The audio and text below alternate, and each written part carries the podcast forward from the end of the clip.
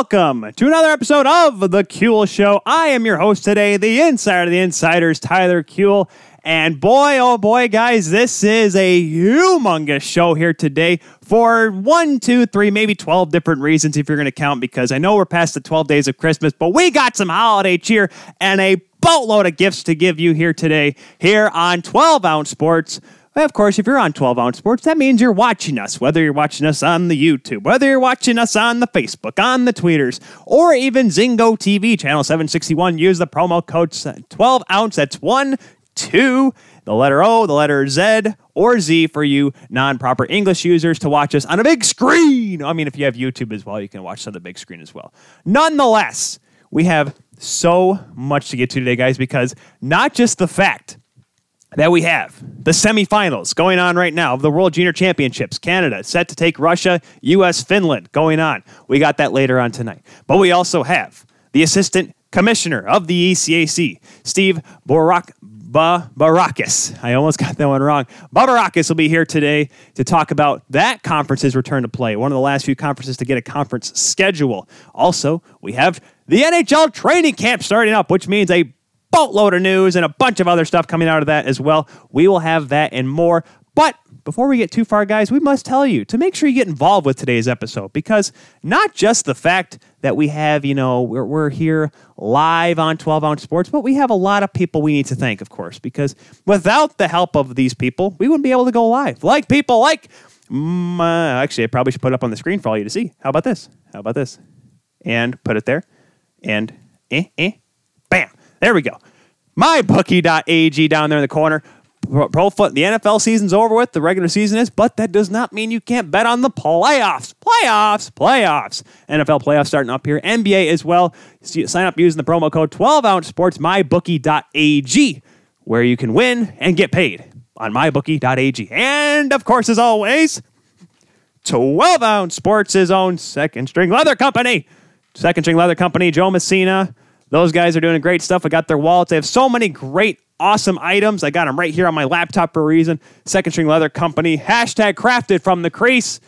Collection number seven, Darren Pang's gear. They got Mike Smith's gear, Kevin Weeks' gear. They got all sorts of pro NHL goaltenders, former NHL goaltenders gear. They've even worked with guys like Jimmy Howard, and they've worked with they've worked with Garrett Sparks. They've done a lot over there. brief history. Go on there, secondstringleather.com. Be sure to get some awesome stuff there. You can get your own custom stuff if you want to.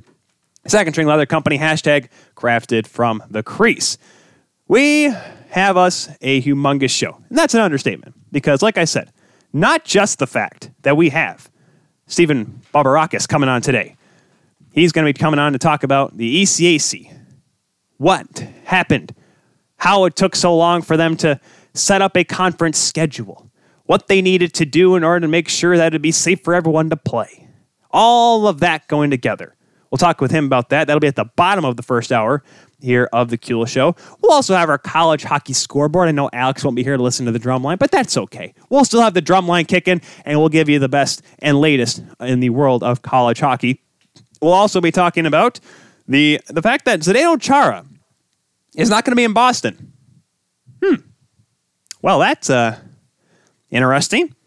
We'll talk about that. We'll also have a bunch of other training camp news. We have the we have a couple of stories coming out of Dallas. We have some signings talking about. We have a guy that's holding out.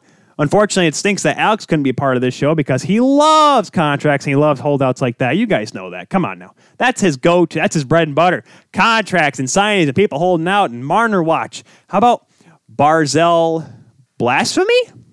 No?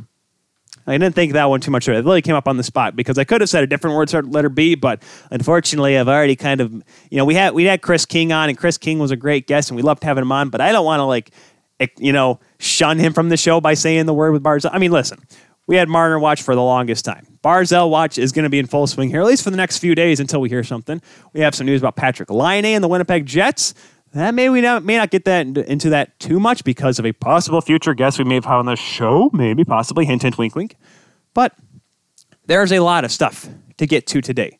And of course, like I said, at the end of the show, our last little bit, it'll be previewing tonight's semifinal of the U.S. and Finland, the World Junior Championship semifinals.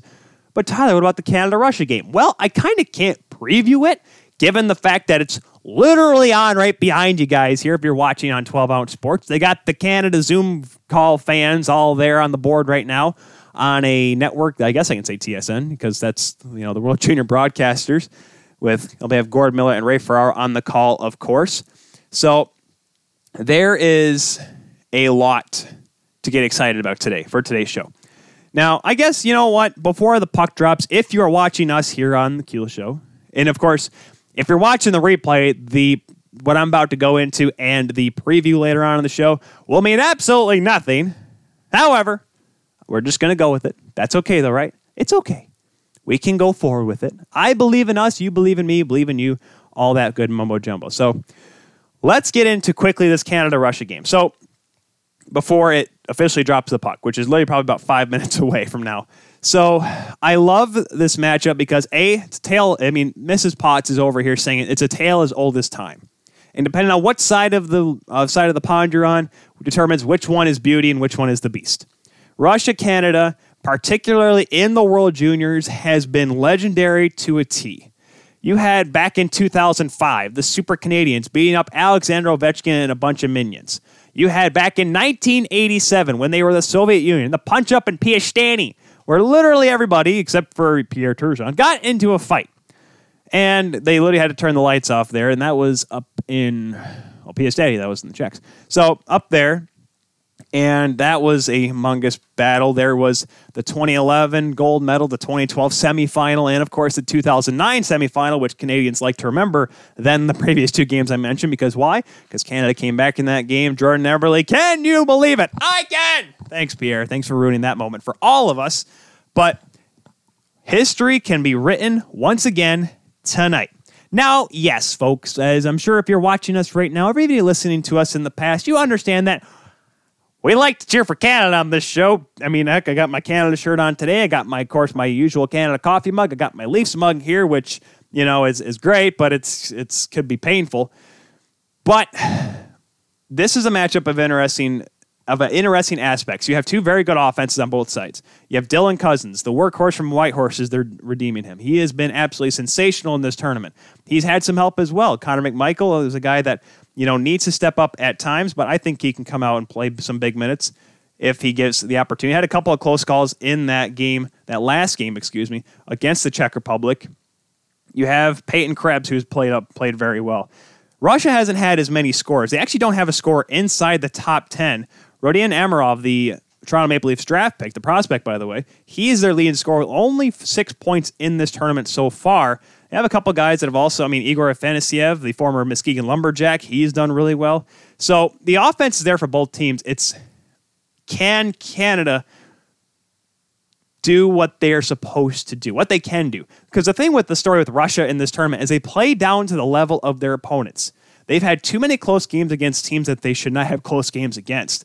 You know, I mean, you talk about the Czech Republic game. Now, yes, the Czech Republic always beats Russia, it seems like in the tournament as of recently. We went over that last week with Alex. But the fact is, they all play up to their competition, which means Canada and Russia will be a great battle. If you guys remember the gold medal last year, Russia had that game in the bag, 3 1 in the third period. But Canada says, no, we're going to make sure Tyler has a happy Christmas at that family get together of his. They came back, Akil Thomas with the game winning goal, a magnificent goal, and that is how they did it. Now, this time, on North American ice, maybe it favors Canada, maybe it favors Russia. The goaltending is going to be big in this game, though, guys. Why? Because on one side, you have Yaroslav Askarov, the Nashville Predators draft pick. Great goaltender. Absolutely phenomenal. Talented as can be. Catches with the wrong hand, but who cares? He's good. The problem he's had in this tournament is that anything gets shot high, he's just not able to, he's not been able to track it. His hands just aren't as quick. He's not reading the puck off the shots or deflections. He's had issues. If it goes low, he's got it. But anything high, anything outside of his frame of body, he has had trouble with in this tournament. Now you look at Devon Levi. Everyone's looking at Devon Levi as yes, is he the great goaltender that the that the Canadians need in this tournament? Well, he's played well. He had a he obviously had a shutout where the Canadians actually got outshot in that game against the Czech Republic, mind you, in the quarterfinals. Looked really good. Looked good in the Finnish game as well. Before that, he didn't have a whole lot of work. He has been the only goaltender to play for Canada. Game is underway, by the way but he has looked good and he looked confident. He didn't make, and he moves well. him and Askarov are both very good moving goaltenders in the crease. Askarov is kind of overplayed it at times. Oh, a close call there is, I believe that was was that Newhook that rang one off the crossbar. I won't try to do as much play by play, guys. I do apologize, but um, but they both look really good. It's just who steps up. Can Askarov play well when they need it most, or will it be Devon Levi that will play well for Canada and be another great Canadian hero in this tournament? And another shot by Newhook that goes high and wide. Thankfully for Askarov, went to the glove side. That may be where they go a lot tonight, guys. If you're watching the Canadian game while you're watching us here or listening to us on 12 Ounce Sports. If you're watching the replay once again, then of course, then yeah, you're gonna be like, well, we know what happens, Tyler. This happened. Yeah, I know. Okay, literally, guys, this is all, all I'm saying. Oh wait, hold on a second. We have a review. The whistle blew, and everyone is celebrating at the Canadian bench because the light is on. Looks like they may review that shot. Let's see here. Oh, wait, hold on a second. We may have a goal right away, guys. Yep, that is a goal. Alex Newhook rings one off the that one they set off the crossbar, guys, actually went under the back bar, so Canada takes a one nothing lead. I'll give you guys updates as we're going along here, because obviously if you're watching us, means may, you know, may not be watching that game. So I'm going to give you guys both here. And once again, everyone on the replay is like, just get to the stuff. Okay, so let's get to some NHL talk here. Canada Russia. I'm not going to make predictions because a the game's already on, and it's easy to make a prediction when a team's up one nothing. But let's just kind of move past that. Like I said, I'll react to it, except when we're talking with Bobarakis, because I must talk to our guest on the show. Must let him know how important he is. Of course, then again, if you're willing to take the time to talk to me, then yes, you deserve all my attention. So let's get to some NHL news here. We'll talk about more about the training camp news later on in the show because that's going to take a little bit of time. A lot of, a lot of stuff to go on it, a lot of signings, a lot of holdouts, like I said, and a lot of questionable you know, things to ponder as we make our way towards the start of the season, which will be after next show. So next week, if you're looking for a season preview, that will not be until next Monday's show. So I do apologize if I burst anyone, anyone's bubble with that.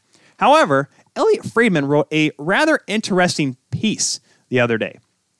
Because remember how we talked a couple weeks ago about the possibility of some teams looking to play outdoor games? Pittsburgh playing at maybe Heinz Field, the California teams playing out at either Dodger Stadium or Levi, wherever the heck they want to play.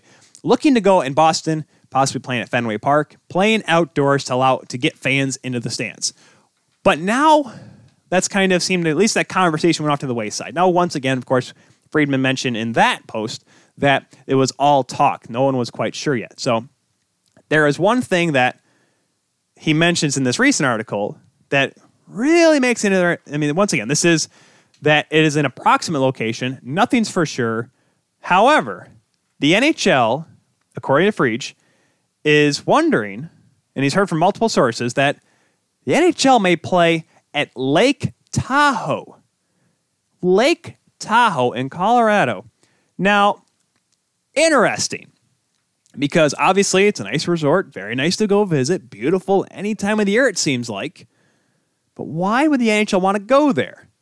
Now, this one, guys, unlike where we said talked about the teams looking to go play outside singing off fans, and this is just for show. Now, remember there was the idea of going play in Banff National Park up in Alberta. That was nixed pretty quickly after that story kind of broke out. So maybe this one will as well. However, as of right now, there are people that are looking into the idea of plane on Lake Tahoe, which means you are considering the fact that you're on an actual lake, not ice that's created, you know, near a pond or whatnot.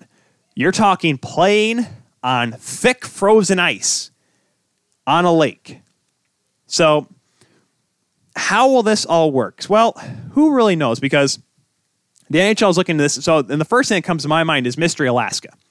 Now, I'm pretty sure they'll play with regulation boards, not wood and chicken wire on the glass, but there is a possibility that they could do this. And look at the look at the idea here. For the sake of television ratings, because you, you discuss the idea of you know making money and TV money is so important. This is a huge get for the National Hockey League because this is not playing on Parliament Hill for the for the 100 year game or playing in downtown Toronto for the Centennial Classic or anything like that, or playing a big outdoor game for you know for some event. This is we are playing on a pond. You know all those mini games you used to play when you played NHL or NHL 2K. You know you play on a pond in the middle of nowhere, whatnot, with boards up. You thought, oh, that's pretty cool. I wonder if that would ever happen, but that'd be pretty dumb. They would never do that. Well, it's being talked about. Because here's the thing you don't have to worry about fans. So the issue of having fans at games and not allowing it in this type of environment, which for this season, guys, will have to happen. That's that's just going to be the long and the short of it. The fans are not going to be allowed at many arenas in the NHL. I've accepted that. I've accepted the fact that I may not be allowed to go to a Griffins game when the American Hockey League starts up in February, which, by the way, was recently announced that it's going to be official. February 5th, 2021 will be the start date for the highest farm system in the National Hockey League system, if you will. So there is a lot to that to go to if you want to play at Lake Tahoe. Now, let's just kind of take the hypotheticals here. Say the NHL says, yes, we're going to go play, because as of right now, as I look at the article here, the games that are scheduled are on February 20th would be Colorado and Vegas in an outdoor game. So that'll give Vegas their outdoor game that apparently everyone says they deserve right now. They've only been in the league for a cup of coffee. But February 20th would be that game. And there's a possibility of also having Philadelphia and Boston that next day on February 21st. So what a nice little birthday present for me maybe you know I because I probably won't be broadcasting. Let's be honest here, guys. I get to watch hockey on my birthday outdoors.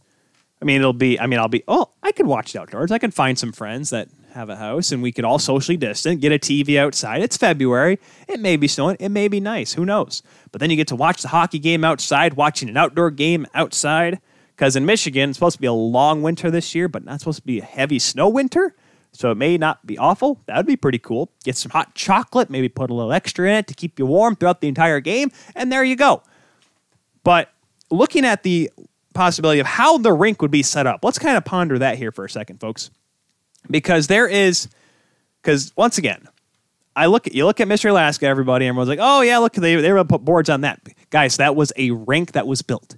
Yes, they shot in the Swiss Alps, but that rink was built it was, you know, pretty much all, you know, I don't say it's synthetic, but it was set up so you could put boards on it. They flooded ice and they made sure everything was good.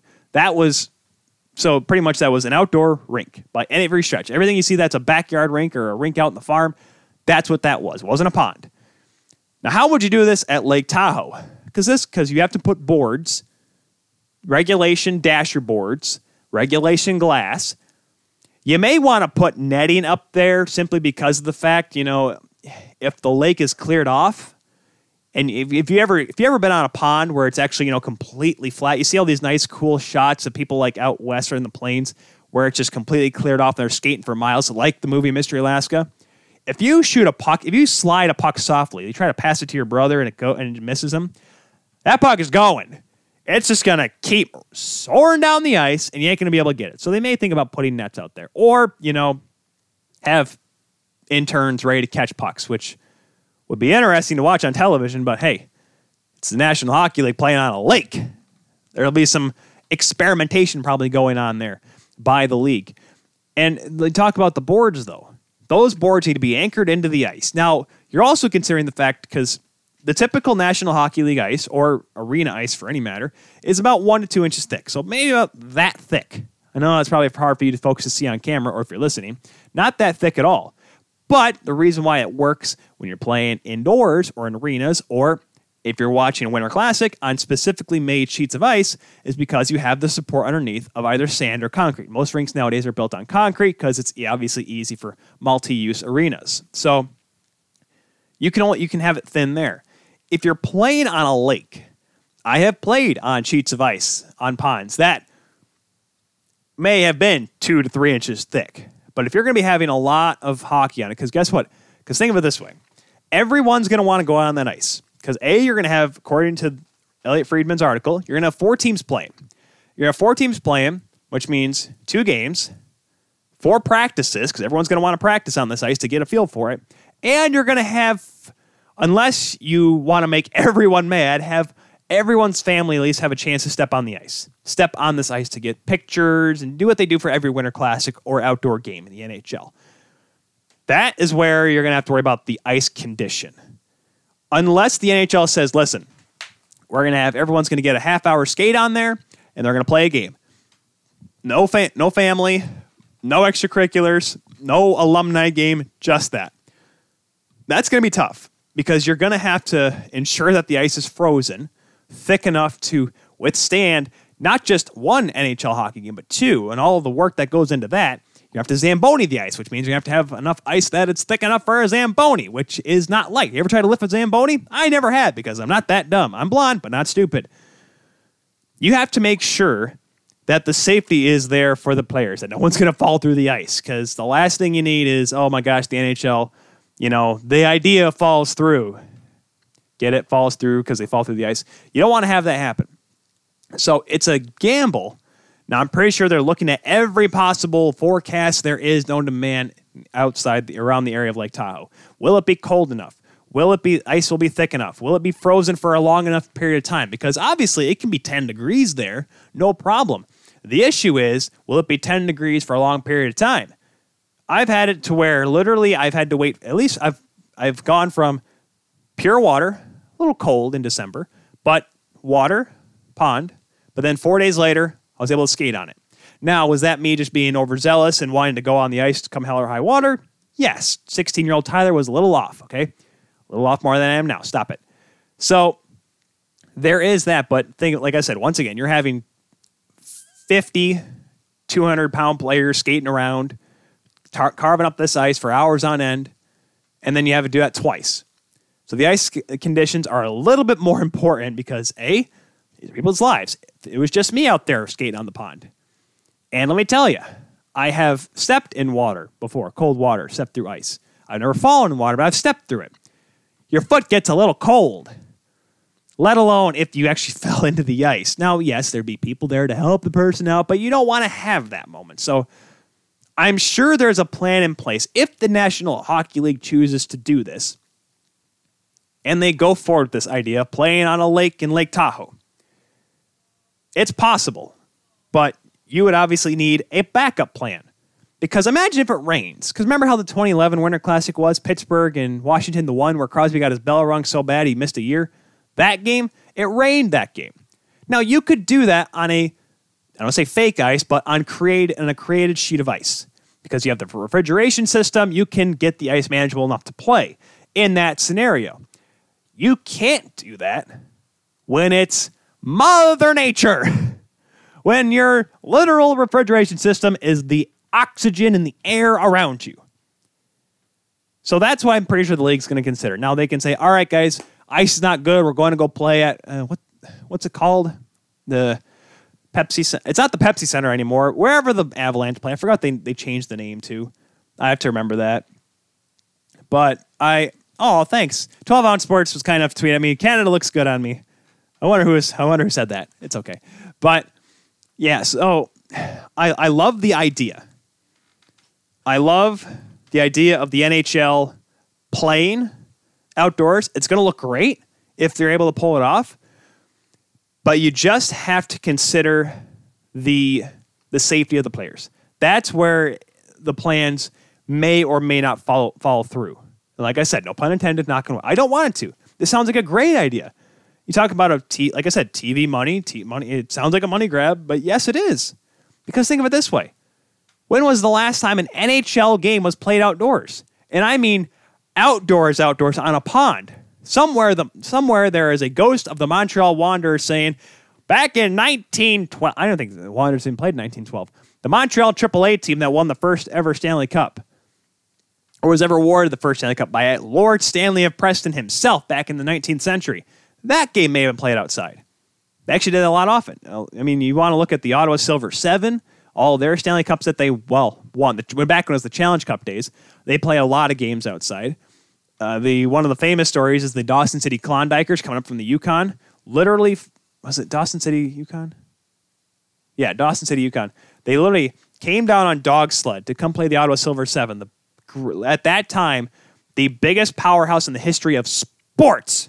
Of course, then again, in the time of the Ottawa Silver Seven, the New York Yankees were without Babe Ruth, so there's that for you.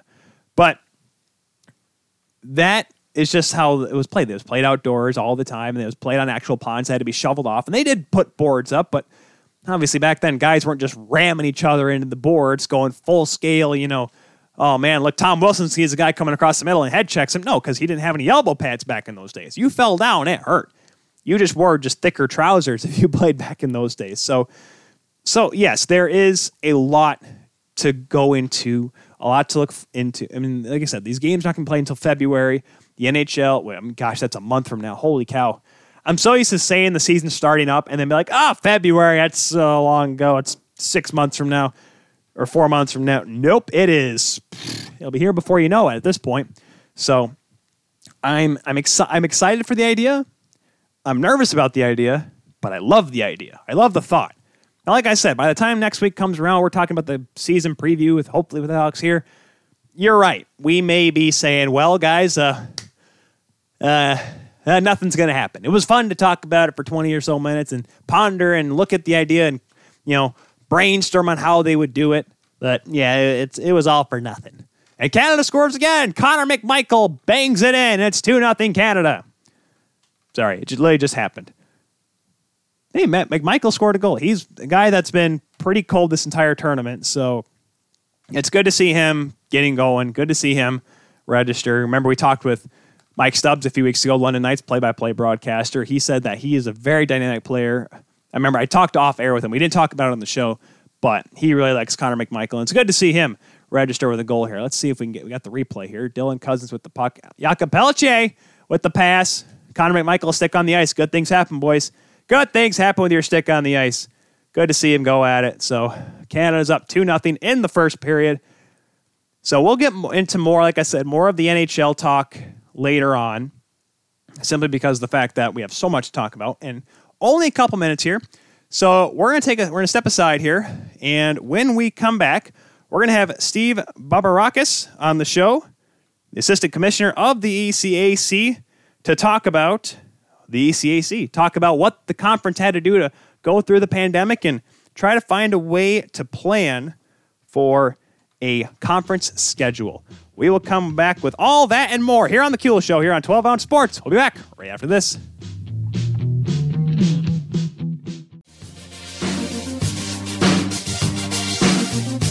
And welcome back to the Kuehl Show, everyone, here on 12 Ounce Sports. Once again, always brought to you by Second String Leather Company. Joining us here today now for our guest on the show, he is the Assistant Commissioner of the ECAC, the hockey portion of it, because we like to talk about college hockey on here. Heck, we have college hockey scoreboard, all that great stuff. Ladies and gentlemen, welcome to the show, none other than Steve Bobarakis. Steve, how are you doing today, sir? I'm doing well, Tyler. Thanks for having me. Still, Steve, first of all, uh, got to ask you a very important question here. How was your holiday? How was the new year? Did you enjoy all that? It's been good. It's been good. It's a little bit different um, given everything, given the climate of what's happening in the world, but it's actually nice. It's been it's been relaxing and you know, just just different but in a good way, I would say. So Well, that's good. Uh, do you you live in New York, right? The state. I do. Yeah, I'm from the Albany, New York area. Okay, so a little bit up there, a little bit. Yeah, because I know because I, I work in news talk radio myself, so I get to I hear all the good news that was of last year.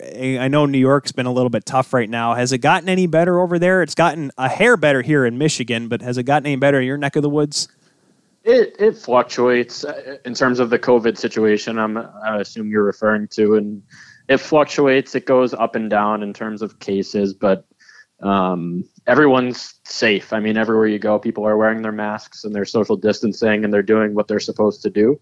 Um, so I'm hoping that you know here in the new, near future, or at least I'm getting married in August. So hopefully by August we'll be back to to somewhat normal. That's the goal, at least. Well, congratulations, first of all. Uh, that's a big deal. My wife, who is sitting in the living room, probably listening to me yell and scream like every other week, is probably excited. We got married actually in February, literally right before this whole thing went down. So we were fortunate enough, and hopefully for you and your future wife, that you guys have a happy and healthy wedding and get as many people out there as possible.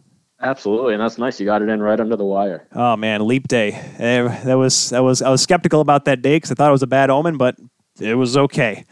Yeah, yeah, absolutely. So now I only get to have to celebrate every four years, but that's okay. Uh, so, Steve, let's let's first get to before we get to how everything has been going on with the ECAC as of late, and this year in particular. How did you? How did that kind of all come about for you? Because I was doing some research on you. You worked for worked at state. You worked um, athletic communications past. You worked at State University of New York College at Brockport, also at Oswego How did that all turn into working for a collegiate hockey conference? How'd that all come around? Yeah, so like you said, I came from athletic communications, um, and I'm actually from this the Albany area, the Albany, New York area originally, um, and that's where the ECAC hockey offices are located. So I grew up going to my uncle would take me to RPI games. And oh yeah. My aunt would take me to Union games. So I grew up. I mean, every weekend I was at an ECAC hockey rink and I was watching the games, and I've always been a fan. Um, and actually, it, it came about in an, in an odd way, sort of. When I was in high school, I did like an unpaid internship at Union College with their uh, assistant athletic director for marketing. Her name's Beth Tiffany. She's an amazing woman and does a great job over there. And I actually just stayed in touch with her through the years. And one day out of the blue, I was working athletic communications at Brockport, and I got a call from her just asking if I would be interested in working for the ECAC. She knew I was a big hockey fan, knew I was a fan of the conference, and I said, of course. And I came back to Albany from out in Rochester, and it was just one interview. I met with Steve Hagwell, who's the commissioner of our league, and um, I guess we hit it off. It went well, and I was hired the next week. So, and I've been there July of 2018. I started, so this is my third season with the league now. That's awesome, because that's a big thing too. Because we always we we have this on the show here. We have this love hate relationship with Gary Bettman. Uh, for the longest time, it was hate, but as of recently, how he was able to work the bubble, we kind of gained some respect for him. And you know, we we looked. We I mean, we followed Gary Bettman all the time. We followed the NHL here on the show. We also talked with Tom Garrity of the USHL a few months ago, talking about yep. their return. What does the difference you think between being a commissioner or an assistant commissioner of a college conference compared to a junior league or an NHL league? Uh, that's a really good question, and I mean, at least in terms of comparison with the NHL, it's just the the amateur level. I mean, our our student athletes are just that. They're students first and they're athletes second. We have to keep that in mind. So, you know, as much as people say college athletics is a business, you know, it's it's we're we're here to support our members and we're here to support our students first and foremost rather than you know and, and there's nothing wrong with what happens in junior hockey or what happens in the NHL. That just is what it is. And I think it's just different. You know, we're not as focused on bringing in the big dollars. We're focused on providing an experience to our student athletes that they can then take into their lives and and make meaningful memories and and you know just live out the college athlete experience. Um, and really, the role the role of the league, at least in my eyes, is just to assist in that process. Yeah, because I mean it's so important deal because you know I, I played myself and I I didn't quite get to the the the division one the varsity collegiate level but I, I saw it. I knew a lot of guys that went through it and, and that was a big thing for them. A couple guys i knew could have gone to major junior up in canada but they decided to go play college whether it be division three division one and, and they ended up love they ended up loving it because you get that full experience instead of just playing hockey you're playing you know hockey but you're also getting education that you can take forward so that's why you know college hockey is a great route to great route to take indeed. Now, let's jump now to the present, or at least a little bit ago. I I I do not pity. All right, I do pity. I feel bad for every single one of the conferences because I myself I write for the Hockey Rise. I cover college hockey. I was booking my ticket. I had my credentials. I was ready to go to Detroit for the Frozen Four last yeah. year. And then within 48 hours, that all went away as how and because one of the first conferences to I don't I don't hate to use the word bow but uh, to cancel their tournament officially in college hockey was the ECAC. First, it was individual programs. Harvard pulling out. I remember that was a big story. RPI wasn't going to play home games, and they ended up pulling out. Then all the Ivy League pulled out, and then the ECAC came out as well. How tough of a decision was that in order to say, you know, guys, for the safety of everybody, let's call it. Let's, you know, do what we got to do. Let's cancel the tournament. What went into that, and how tough was that for decision for the conference? Of course, it's a tough decision. Um, it's always going to be a tough decision to to cancel a tournament, and it's it's really a situation that's never occurred before, so it's unprecedented. Um, so it, it wasn't, and like you said, you within 48 hours, it was all it was all shut down and it was all canceled from your perspective. And from our end, it was a little bit different than that. Um, I think we, I, I don't want to say we saw the writing on the wall because that's not the case at all. Um, you know, in the weeks leading up to that decision being made, we still fully had intended to conduct our championship as usual um, with some safety precautions. We were in discussions with the folks up in Lake Placid where we hold our men's championship to at least, you know, we were going to have extra, you know, hygiene, hand sanitizer, and, and things of that sort. And we were actually talking about doing some sort of social distancing um, type thing leading up. But um, once Harvard, and like you said, bowed out, I, I, hate to use that word, but made the decision that they were not going to compete for the health and safety of their student athletes. And then I think that happened on, well, well, actually, the first thing that happened to go back even further was I think March 7th or 8th. When, when you told me we were going to talk about this, I was trying to recall the timeline because I tried to block it out of my head. But I think on March 7th all? or 8th, yeah, yeah, seriously.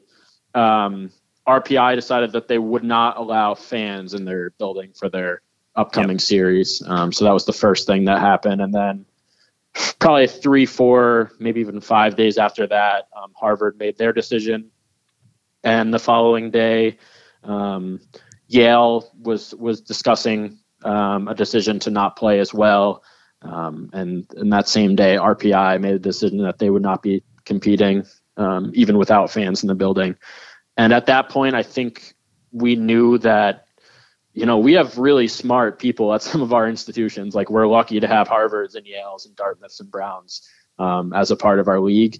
And not to say that Steve Hagwell and myself don't know what we're talking about in terms of you know whether or not we're going to compete in our championship but we did trust that the decisions that they were making were for good reason um, and we did see the writing on the wall so um, we made that decision to to cancel the remainder of our men's tournament, and then I think the next thing that happened was like an hour later, I saw the NBA canceled, and not that I was doubting our decision, but I was like, okay, I think I think we made the right call if the NBA is canceling their season. Yeah, moments after we were so.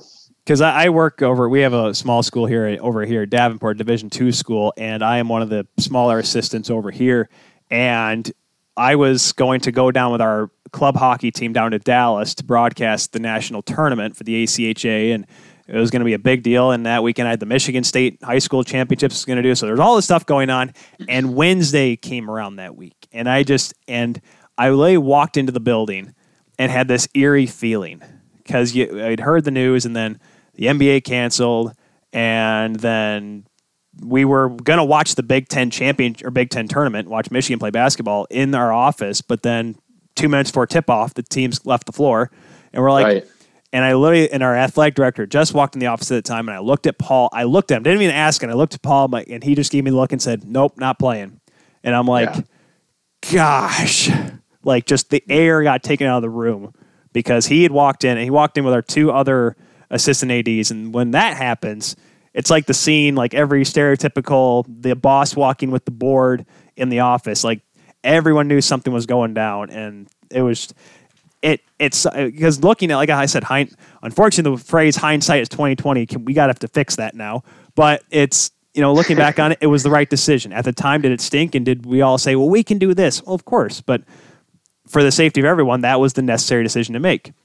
Now, yeah, exactly. Moving forward was even the tougher part because all of a sudden the uncertainty of where our world was going to be was uncanny. No one knew what was going on. Was there, you know, kind of a bit of a lull period for you guys in the ECAC trying to be like, all right, let's just see what happens? Or was there, were you guys right from day one the next day saying, all right, how can we get going next year? Or was it kind of just, all right, let's just wait and see what happens before we try to move forward? Yeah, no, there it definitely wasn't right away, um, and, and I think a lot of that was because at that point, especially, there was just so much unknown that if we had tried to start making some plans or, or some concrete plans, especially, it would have all just gotten blown up in our faces, and we knew that. We just didn't know what was going to be happening in the world.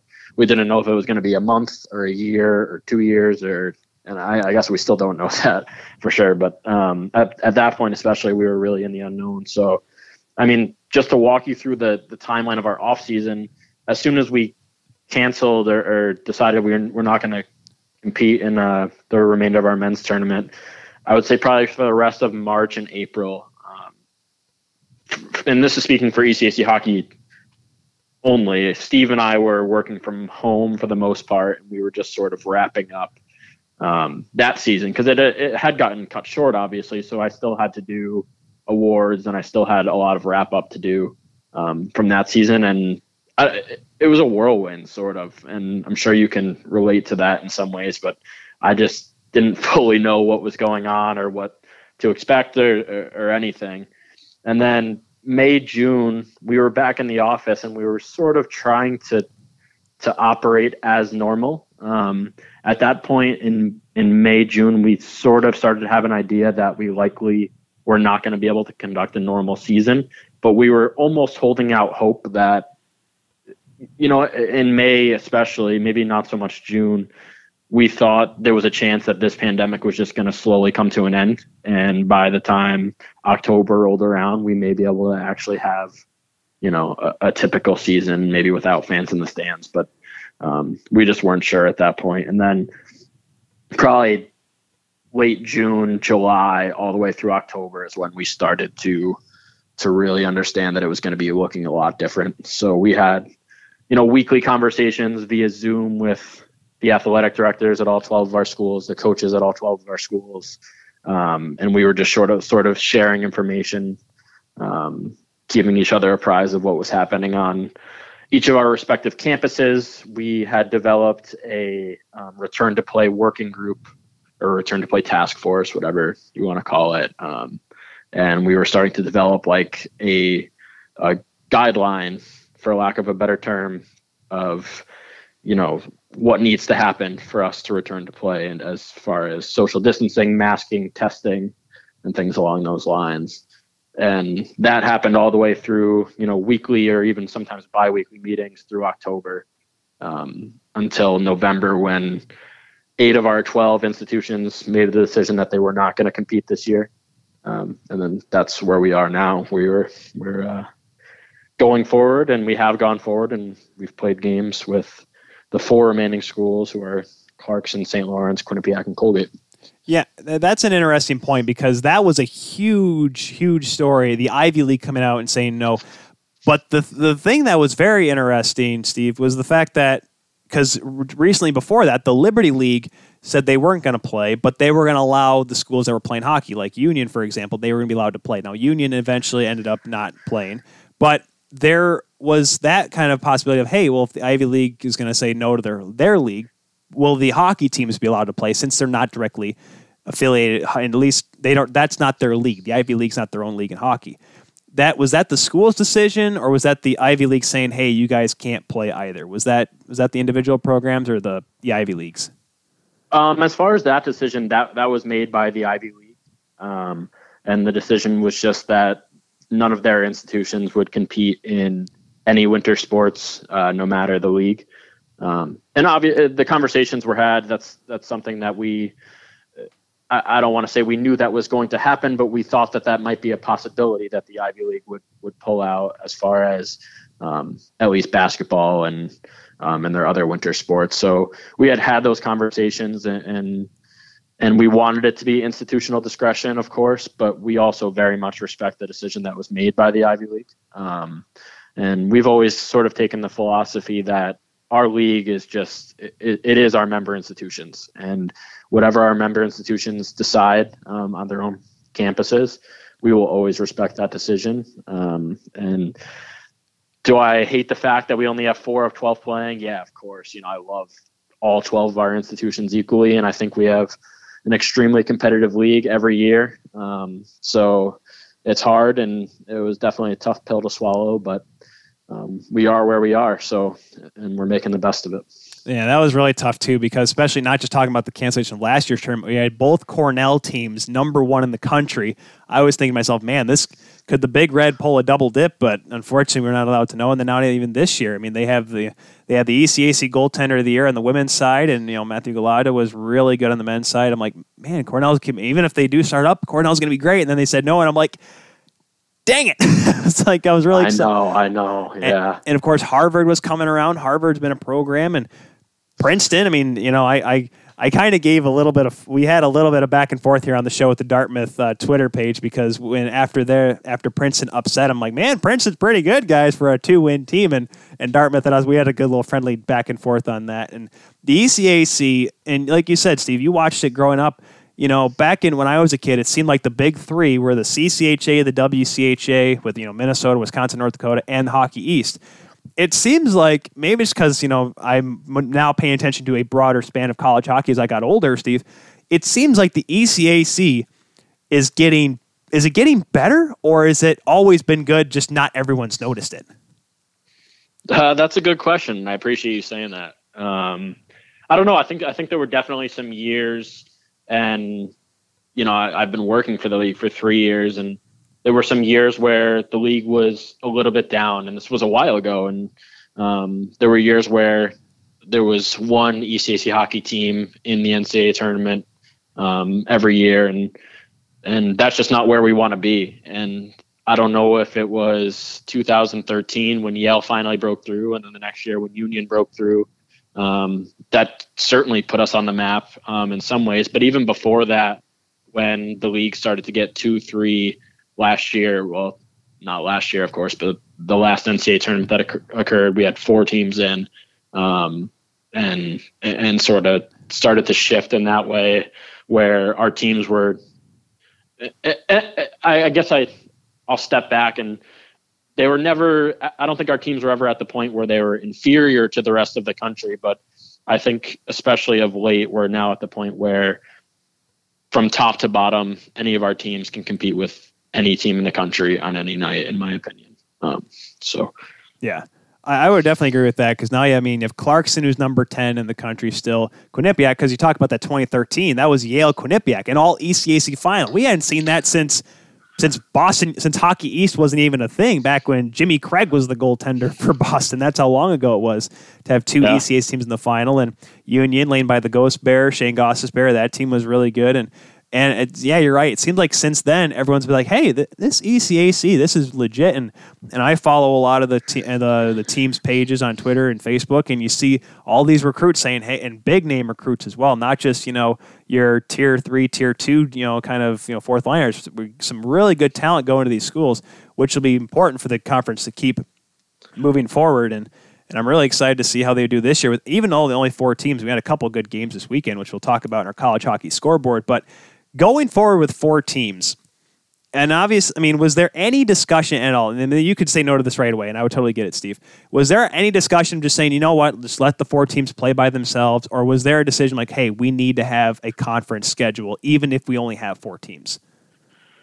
No, I mean, as soon as we so the only the only discussion that we had, um, and as soon as this point was confirmed, then th- there was really no decision after that. Um, but in a typical year, um, a four team league would not get an automatic bid to the NCAA tournament. Right. Um, and given the the pandemic that we're in, there's been several amendments for, for the given year um, to allow team or leagues with four teams. Um, and I think actually this year it's if you're a three team league, you can get an automatic bid um, as long as your your usual league is not a three team league. Of course, they so, right. not to get into the specifics, but right. as soon as we confirmed that that was going to be the case, um, we we were confident that we wanted to put together a league schedule, and we did so. And even if that hadn't been the case, I think we likely would have anyway. Just for you know, just as simple as being there for support for them. I mean, we're we're here as a league staff, and that's what we're supposed to be doing. So, you know, we four teams, six teams, eight teams, 12 teams. We wanted to be there and create that league schedule and, and be their support system. So. It's and it's going to be exciting. It's going to provide some really interesting matchups because I, I myself have been back and forth on who I think the favorite is, and at least on the men's side. Women's side, I'm thinking Clarkson because Elizabeth Giguere is coming back, the nation's the nation's leading returning leading scorer. So I'm like Clarkson maybe got the women's side, but the men's side's interesting because you have Quinnipiac who is third or now thirteen, or no twelfth. They're twelfth now in the nation. They just bumped that up in the USCHO polls and they are going to take on Clarkson three times this weekend. Some good old minor league hockey schedules here. Was that was yeah. that was that something that the the league said? Hey, you know, let's do this because you know, you want to limit travel as much as possible. That's kind of how it's gone with every conference that's been in the action. Heck, NCHC just housed the entire team in for a month over there in Ohio or in Right. Omaha. Is that been kind of the plan? Like, all right, play as many games as we can in a weekend span. Obviously, you don't want to play five games straight because that or five you know days straight because that may be a little tough on the kids. But you know, are we going to see a lot of those three games weekends with a lot of teams playing the same team three times? Uh, right now, so there's two different uh, weekends with three game sets on the men's side. There actually is not any on the women's side. Okay, Um, and that was, yeah, what you just said was a huge part of it, limiting travel and limiting overnights. So we tried to do that um, as much as possible. And, you know, even St. Lawrence and Colgate have two quote unquote three game weekends. And instead of doing, you know, two overnights, they're doing a Thursday at one site and then Saturday, Sunday at the other site and, and trying to limit overnights even further. Um, and then the other thing is just, you know, if you have three games in a weekend, you're, we're already in such a crunch. You know, we typically start our season in October right. and the league season would start early November.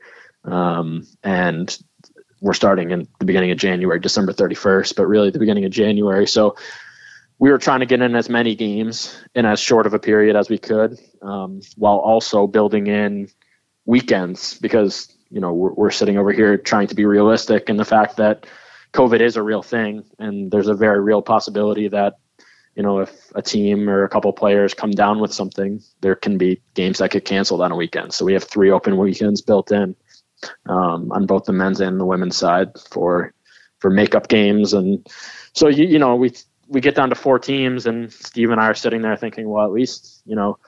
The, our saving grace is that the, the schedule will be easy to make, and then we start making it, and it's not so easy. But um, we we did get there, so I'm happy Yeah. to be there.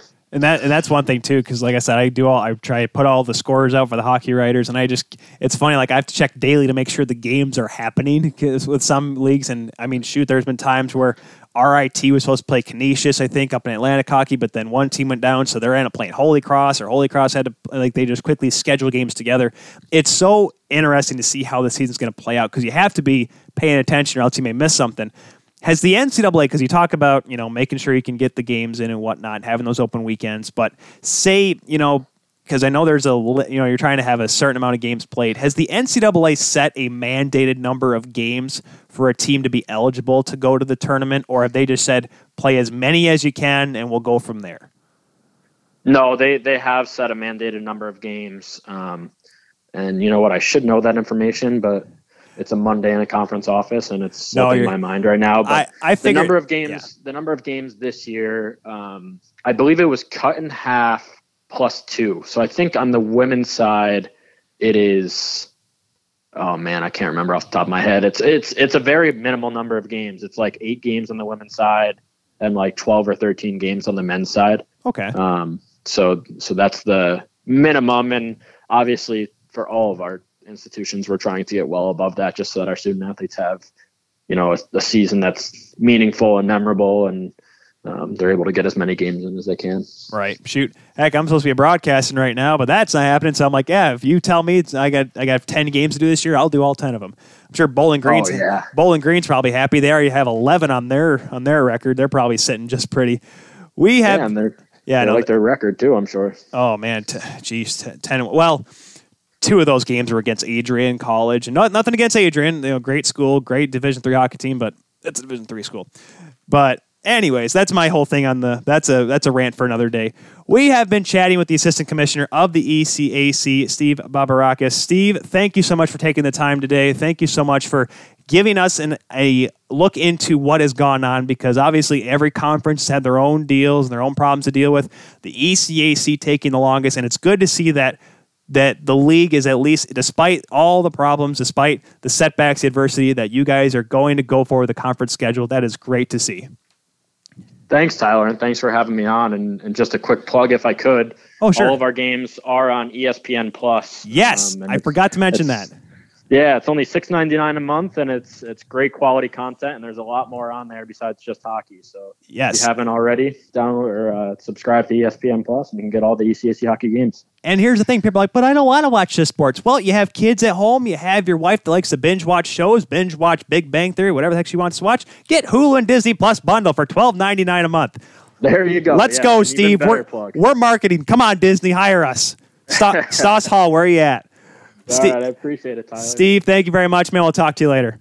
All right, have, have a good one. That was Steve Bobarakis. That was that was fun. I because I remember I, I talked about that in my head about discussing the ESPN Plus because it because I have it and my the wife and I have it. We have Disney Plus, the Hulu Plus. We have the whole bundle. Uh, we've done a couple of trials with the Hulu Live TV along with it, and it's great. I I've, I as soon as I found out, well, as soon as I got our own apartment, I'm like, you know what, ESPN Plus. That's that sounds legit. Because I remember when that deal went down with the ECAC being able to broadcast live games, it was so important to make sure that they were able to, you know, go out and, and be able to broadcast games because there is other options out there. NCHC has their own deal. I know that in Hockey East, if their games are not broadcasted on on, on NESN, NESN, that they are broadcasting them on a free um, kind of a CBS Sports affiliate website online streaming. So there's that. That's a free option for you for certain games. I know the WCHA, who done games with Ferris State, and the Atlantic Hockey are have been doing flowhockey.tv, which is a great option as well for people to watch good college hockey because both men's and women's on all these, by the way.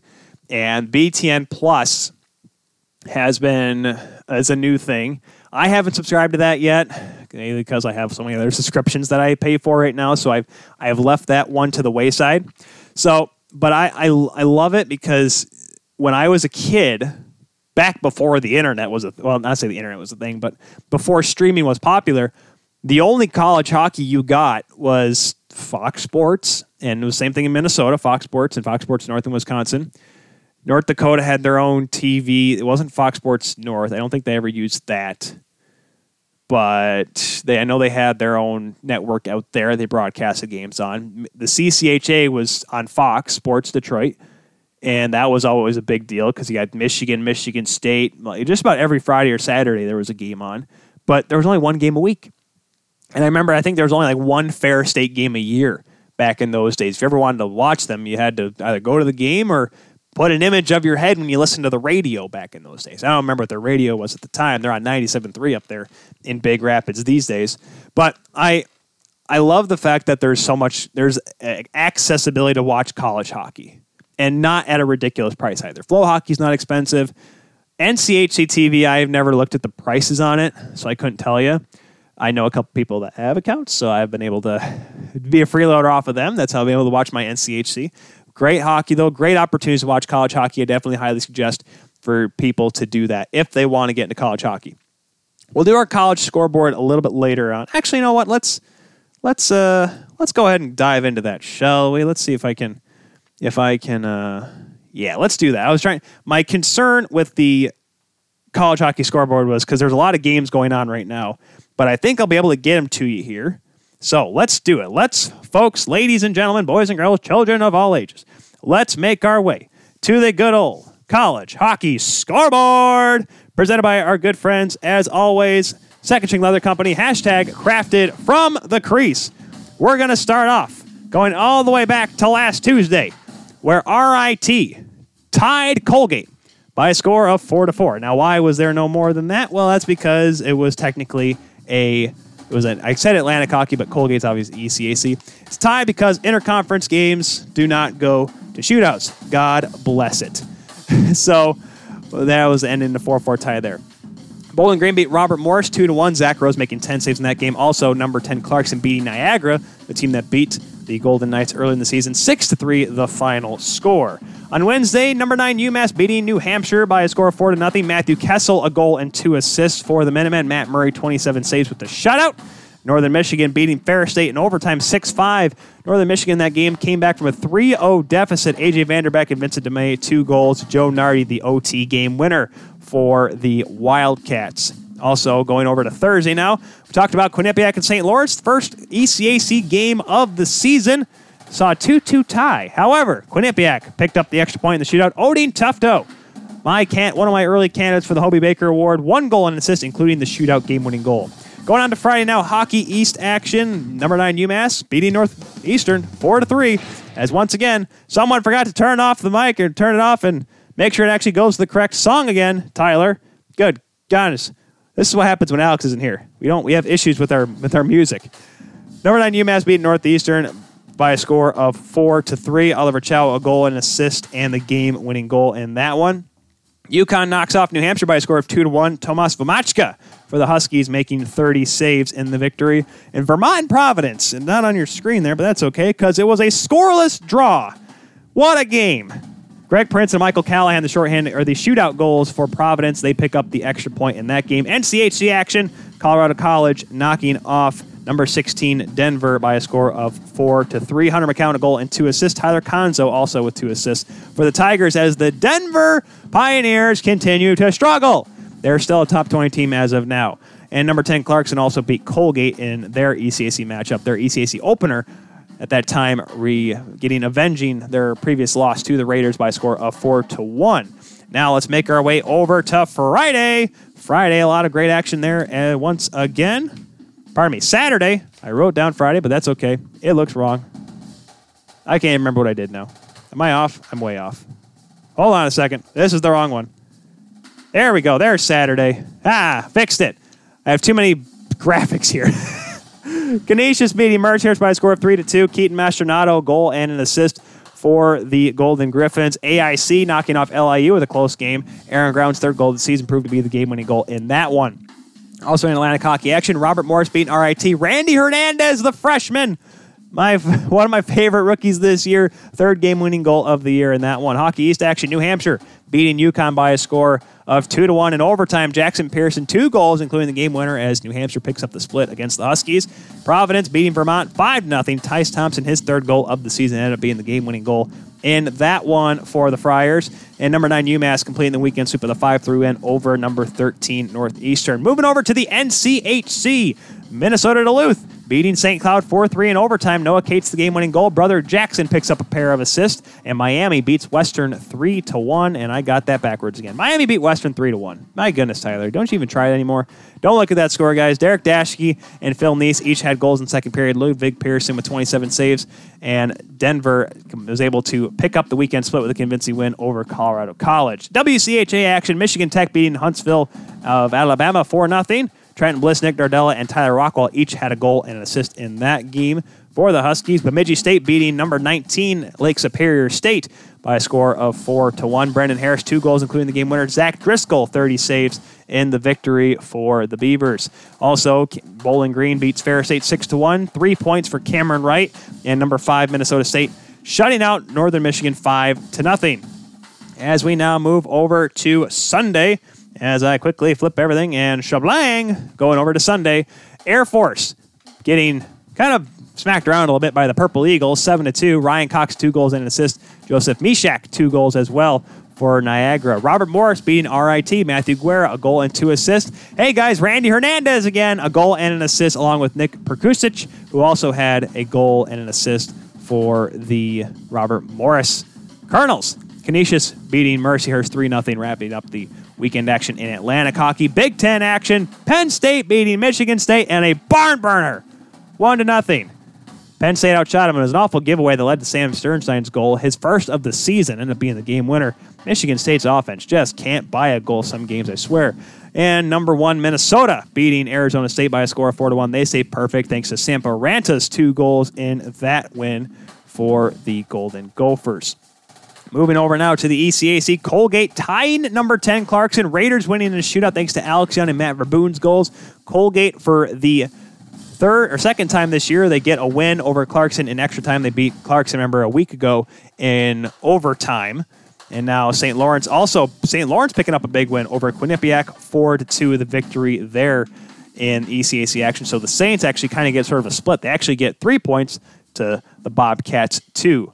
Hockey East, UMass Lowell beating, going over there and beating Maine by a score of five to three. Andre Lee, a goal and two assists, including the game-winning goal late for the River Hawks. Big win for them. They've only played a few games this year, but they still could be a top team here, guys. NCHC, NCHC action. Number six St. Cloud beating Duluth three to one. Jami Krannila, goal and two assists, including a game-winning goal late in the third period. Miami beating Western five to one. See, I kept that one off the board so you guys didn't see how bad it was. Five to one for the Red Hawks, dominating the Broncos in their weekend set. Number seven, Bowling Green beating Ferris State 4 to 2. They complete the weekend sweep. Four games. The Bowling Green Falcons have beaten the Bulldogs this year twice three times actually at Ewigleben Ice Arena, once back down in Ohio. Number five, Minnesota State beating Northern four to nothing. Another shot for Dryden McKay gives him 18 on the air. He passes Hunter Shepard, now tied for seventh all time in the NCAA record books in shutouts. Congratulations to Dryden McKay, one of the more underrated goaltenders in college hockey today. Michigan Tech beating Huntsville two to one. They get the weekend sweep over the Chargers. Mark Sinclair, the former goaltender for the for the Chargers, picks up his first win as a Husky against his former team at Bemidji State, tying Lake Superior State non-conference action. So the shootout did not matter, and that is it for the current college hockey scoreboard. As I quickly try to get myself back here on the screen. Let's take a look at the games that have been going on right now as I pull up the College Hockey News app because I totally forgot to actually write them down before we went live on the air because some games were not done yet. Let's see if we can get an update for those games. By the way, for your Canada Russia fans, 4 0 Canada in the second period. Michigan State is able to get the weekend split with the Nittany Lions 5 to 1, a victory over Penn State. Michigan State's offense that missed out on that first game entirely uh, came alive in the second one. UMass Lowell is able to get the weekend sweep over Maine as well, 9 to 5, the victory for the Riverhawks. Big game for Chase Blackmun. He had a hat trick in that one. Man, a lot of guys going, a lot of scorers here. Sometimes the app's a little wrong, so that hat trick may not exactly hold up, so we'll keep tabs on that. Third period right now between Niagara and Air Force. They're tied at one. Air Force hanging in and they're a little bit better. And puck's about to drop in a little less than an hour between Arizona State and number one, Minnesota. That is your college hockey scoreboard presented by Second String Leather Company, secondstringleather.com, hashtag crafted from the crease all sorts of good stuff there. Make sure you get your good stuff because they're the ones that make sure you get the college hockey scoreboard because they make sure that we give you the good news that is college hockey. So now let's go on over to the news, news and notes. There's a lot of stuff to talk about, guys. It's not just going on with college hockey, not just with junior hockey. How about some? Uh, how about some NHL? You know, the the the big league, the huge league. You know, make sure that stuff's, you know, the, the big one, the one where everyone gets paid millions and millions of dollars. I swear I've only had half a mug of coffee during this show. So, but let's let's get into some of the news. The first, the big news that really kind of shook the hockey world: Zdeno Chara signing with the Washington Capitals, one year, seven hundred ninety-five thousand dollars, a relatively cheap contract for a relatively old and broken down player. Now, here is my issue with this. So there's a lot of backlash towards general manager Don Sweeney, former Boston Bruin, by the way, if you guys haven't noticed that recently. He, I guess the offer either wasn't good enough or he just didn't offer him at all. I've heard both stories on this. And the thing is, is that I, I get why Boston Bruins fans are mad. Zdeno Char has been their guy. He's been their captain for over a decade. He led them to the cup in 2011. He's still, you know, a good heart and soul player despite having legs that are really falling apart as, you know, as he speaks.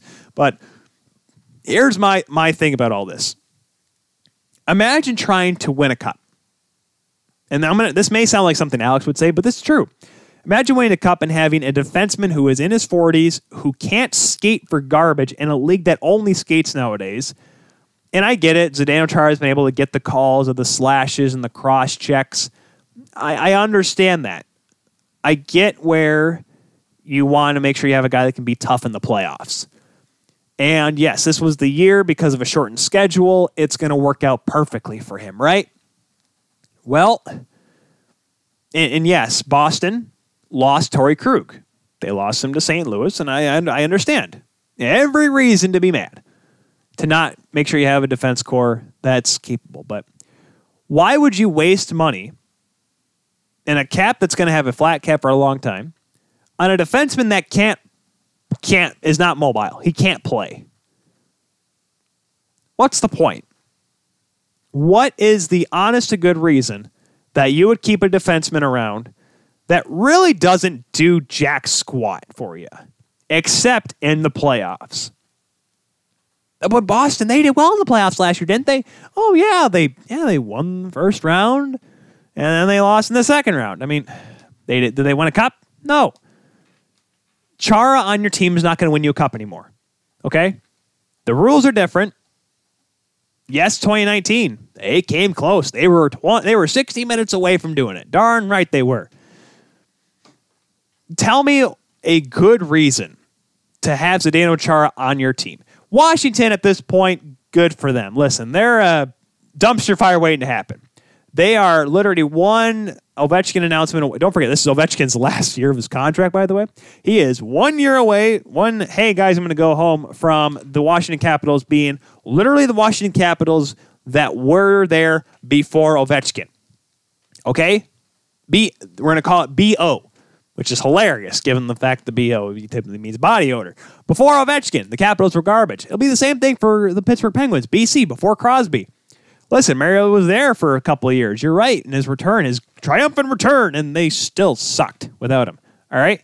Before Crosby, before Ovechkin, those two franchises are so darn identical that as soon as those two stars leave, guess what? The franchise will be back into shambles once again. The team will be garbage. The franchise will want to be moved. Fans won't show up anymore. That's how it's going to be. If you don't believe me, well, just give it about five to 10 years, all right? So Washington signing him, whatever. It, fine.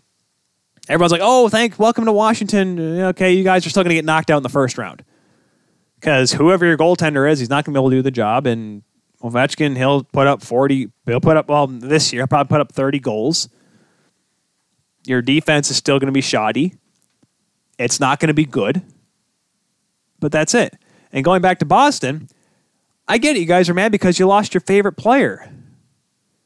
And I'm not going to say, I'm not, I, I almost thought about contemplating, like, well, it's just like when the Leafs let Matt Sundin go. He was old, he wasn't doing much for the team, and the team was going in a different direction, which, yes, they were.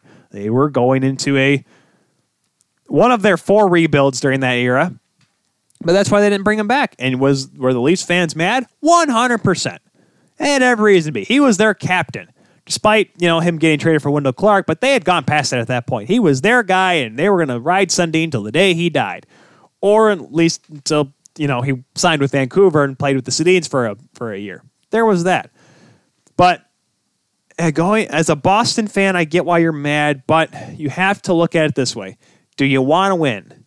Because this team does not have many years left. They may not. They may be past that point. That window may be shut deadbolted, locked. Put a stick in this window sill to make sure it doesn't close. Close the curtains. Tie them up together. Put a lock on them. They may not ever come close to winning a cup again. They may win that Eastern Division. That's because there's literally no one in that division that can compete with them.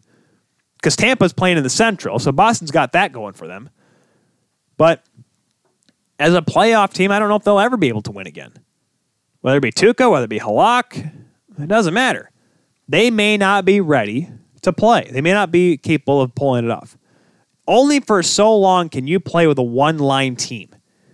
And now that your defense core is weaker, not because you don't have Chara, it's because you don't have Torey Krug, okay? They lost out on Torey Krug, and you're going to have to ride Charlie McAvoy, whose face you still want to punch whenever you look at it. Boston, and like I said, this stuff we're going to go into next week more as well. Boston is not going to be the same Boston as we saw in 2019 and before that. They are not there anymore. Their window is gone. They are not going to win. All right? If they do, well, I would say great, good for them, but I, I don't want anything good for Boston to ever happen.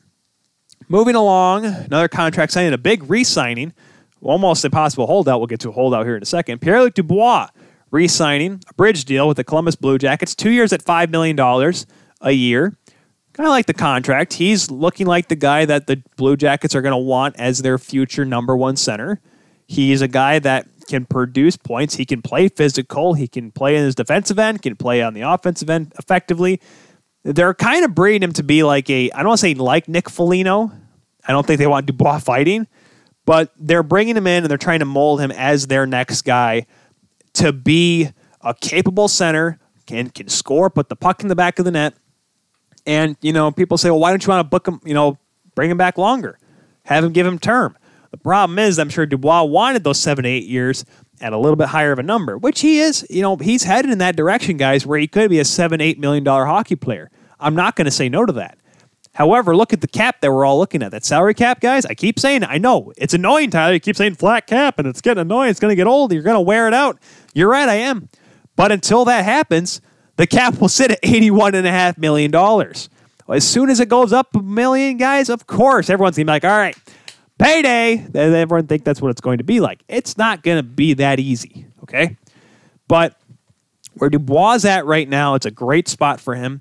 He's still young.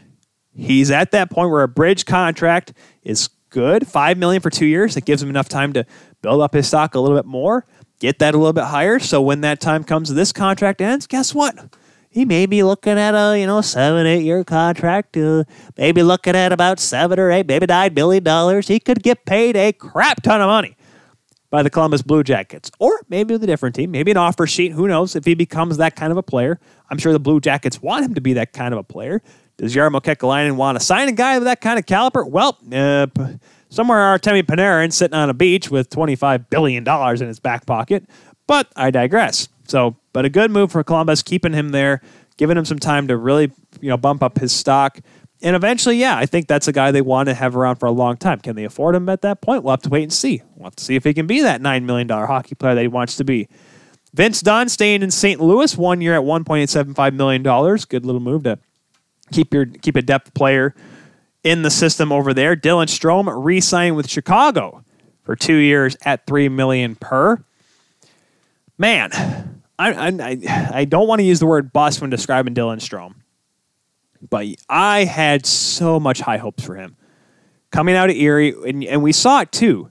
He was of the last great Erie Otter teams. McDavid left, Connor Brown left. There, all that was left was Dylan Strome, and he still led that team. He still tore up the OHL. And you're like, man, can't wait for this guy to get there to the NHL. He's going to go to Arizona, but they got Max Domi, they got, you know, Duclair. They have this young group and nothing. So, uh, but he's still a capable player. He's not going to play your biggest minutes, but he can produce. So, good little contract for him. John Marino re-signed with Pittsburgh Penguins. I so He's making almost so it's two years at 1.775 AAV. I had to look this guy up, guys. And sorry to all you Pittsburgh Penguins fans out there. I, I get it. You know, you're all like, but Tyler, he's one of our guys. He put up 20 some odd points in his first season. Great. I, I've, I've never heard of him. I honestly have never heard of this guy. He played at Harvard, and then, you know, Bobarakis right now, it's like, he's one of our best players to come from Harvard. Okay, I get it. I'm sorry. I, I still, have never heard of this guy before. And you know, he played in a time where Harvard was middle of the pack in that ECAC, to, you know, just to kind of be honest with you. But I apparently that's I mean it's I've never heard of him. I just I remember I saw that contract and I saw him in a Pittsburgh uniform and I'm like I have no idea who this man is. So 26 points last season, good for him. You know, maybe a couple years from now, he'll be making you know playing more. I mean, Pittsburgh's going to look a lot different anyway, so maybe he'll get a, some elevated ice time. So we'll actually know who he is and what he looks like. So we'll have to keep tabs on that for sure. Some other news to come out of training camp today Anton Khudobin not starting the season with the Dallas Stars. Now, this is interesting in the fact that I I don't know what to make of it. I because I because I, I heard the story. Now it was reported initially by Matthew DeFranks, Dallas Morning News, who we've had here on the show before. It, it was so interesting because it said, you know, Khudobin's going to miss the start of the year. I'm like, well, is he hurt? Well, I mean, he plays so many games last year, you think, but it, it's immigration issues. Nothing specified on what the case could be, but he's having issues coming overseas into, into the United States. So I guess that's going to take long enough for him to miss the ne- the start of the season next week. How long will he be out? How long will it take? That's not been specified at this time. But that could be a huge loss because now you're going to be riding, you know, glass ball Ben Bishop. You know, I, I like to think Ben, you know, Ben Bishop can still be number one goaltender as he was in the 2019 playoffs. I I just don't look at him as a guy that can lead a team because it just seems like I said it before. I said it before that 2019 run. I said in 2018. I say it all the time with him, and it's true. He's made of glass. It seems like you, you know, if there's too big of a wind gust, it'll knock him over and he'll shatter. He's literally the one fish, the made of glass guy that just falls down and you know shatters himself in SpongeBob. That's literally him because any bump just seems to you know kind of throw him through a loop. So we'll have to see what happens with Dallas. They do have Jake Oettinger down there who can who is a keep who is, is a good goaltender coming up through the system, but I don't know if he'll be the guy that can be a one B, especially when you have so many back to backs this season. You're going to need two goaltenders that can play. So I, I wonder what the game plan will be for the you know for Dallas coming forward here because you're going to have to play Ben Bishop, and if Khudobin doesn't get back in time, you almost wonder then what kind of shape will be he in, will or will he be in? Will he be able to be a starting goaltender right away? Has he been skating over there? You hope so, man, because you really hope this team does does good because Dallas was such a feel good story last year that you can only want you know Rick Bowness to have another great year because he's he's such a first of all he's such a great coach right? I mean, Jim Montgomery had that team in a good spot, anyways, but Bowness was able to get them to go and continue to press on despite adversity, despite not being a favorite in any of their series in those playoffs, and still be a competitive team and get all the way within two wins of the cup. So I, you want them to do well, but I don't know. As long as they don't wear those stupid Mountain Dew jerseys or Monster jerseys, whatever the heck people are calling them these days, as long as they don't wear those, I'll cheer for them. Then again, I hope for any. I just I mean, I I want good stories. I want people. I want teams to do well. I want individuals to do well. And Rick Bowness is one of those guys that I hope comes back around and is able to get that Dallas Stars team on the right track. It's going to be tough. Going to be tough this year, but I think they'll have a good opportunity. Moving along now to the the odd news with everything. Matthew Barzal holding out. We have us a holdout, ladies and gentlemen. I I only I only chuckle because of the and this is I'm going to say this once and it's going to sound completely dumb, completely stupid because all you Islanders fans said, yeah, but at least we've won playoff series with our guy. That's true because yes, Matthew Barzal has won more playoff series than Jonathan Tavares has. I'll give you that. But isn't it funny how the Leafs were able to get a done deal with John Tavares and not Matthew Barzal signing with the Islanders? I'm just saying if I mean if Kyle Dubas can get you know John Tavares away from from Lou Lamoriello. Maybe get Matthew Barzal away. No, I'm kidding. We there's no there's no cap room with the Leafs. You kidding me?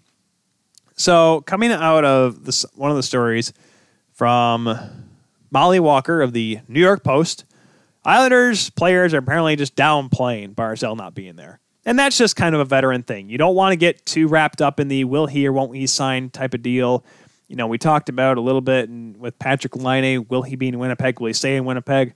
The last thing you want to do is egg on that conversation. And I'm pretty sure some players are, you know, are gonna are do they want him there. Heck, their captain Anders Lee said they're going to work this thing out. Barzies, he's one of the boys. He doesn't want to be missing any more time than anyone else. It's all going to work out. We haven't thought twice about it. It's not something we really worry about. That's just the other side of the things that take some time. And quote. So you know, honestly, given the most hockey answer he possibly can. I get it, and it's it's a money deal, no question about it. But I, I'm sure Barzal will realize that there needs to be the right dollar amount for the time he's going to be there. But I, I, think he's probably looking at that Pierre Dubois deal, saying, "Hey, that's what I want. That's what I that's what I'm looking for. Five million dollars for a couple of years. But you know, how much are the Islanders willing to spend? Let's take a look at their cap. They have a little over, a little under four million dollars. Excuse me. Barzal, they still have to go to Dmytro Timashov. We'll see what they want to do there with him, but he's an RFA as well. They need to sign. Not as many contracts. They have a lot of long term deals. Anders Lee obviously signed through 2026. Brock Nelson through 2025. Jordan Eberle through 2024. Andrew Ladd. God almighty. 2023. Josh Bailey 2024. JG Pageau 2026. So there's that big deal they, they have at $5 million. All those guys, by the way, making over 5 mil. And I'm sure Barzal is like, hey, where's my $5 million? Because is Barzal better than JG Pageau? Is he better than Josh Bailey? Uh, it's each their own. Argument is in the cards there. But will will he be able to make five. Are they able to pay him? Because you're gonna have to move somebody at that point. You know, you have Leo Komarov for two more years, but he's got a modified no trade clause. Casey Cizikas is that one more year at $3.35 million. He's a UFA after next season.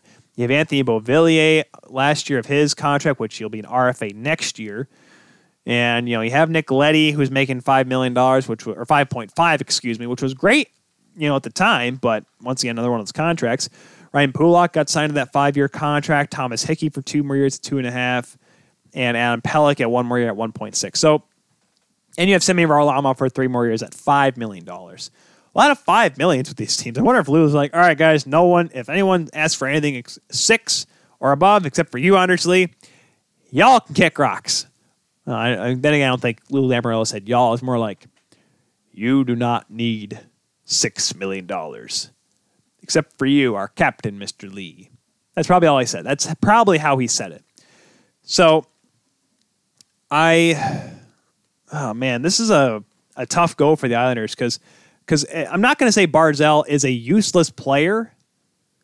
No, not useless. Sorry, I'm not saying he's not a star player. That's a better word to say. He's not a star player, but he's still a very capable piece if you want your team to do well. He scored a big goal in the playoffs last year, an overtime goal. Remember, he has it. Or helped on a big overtime goal last year. He he has the ability to be a number one, a big time scorer for your team.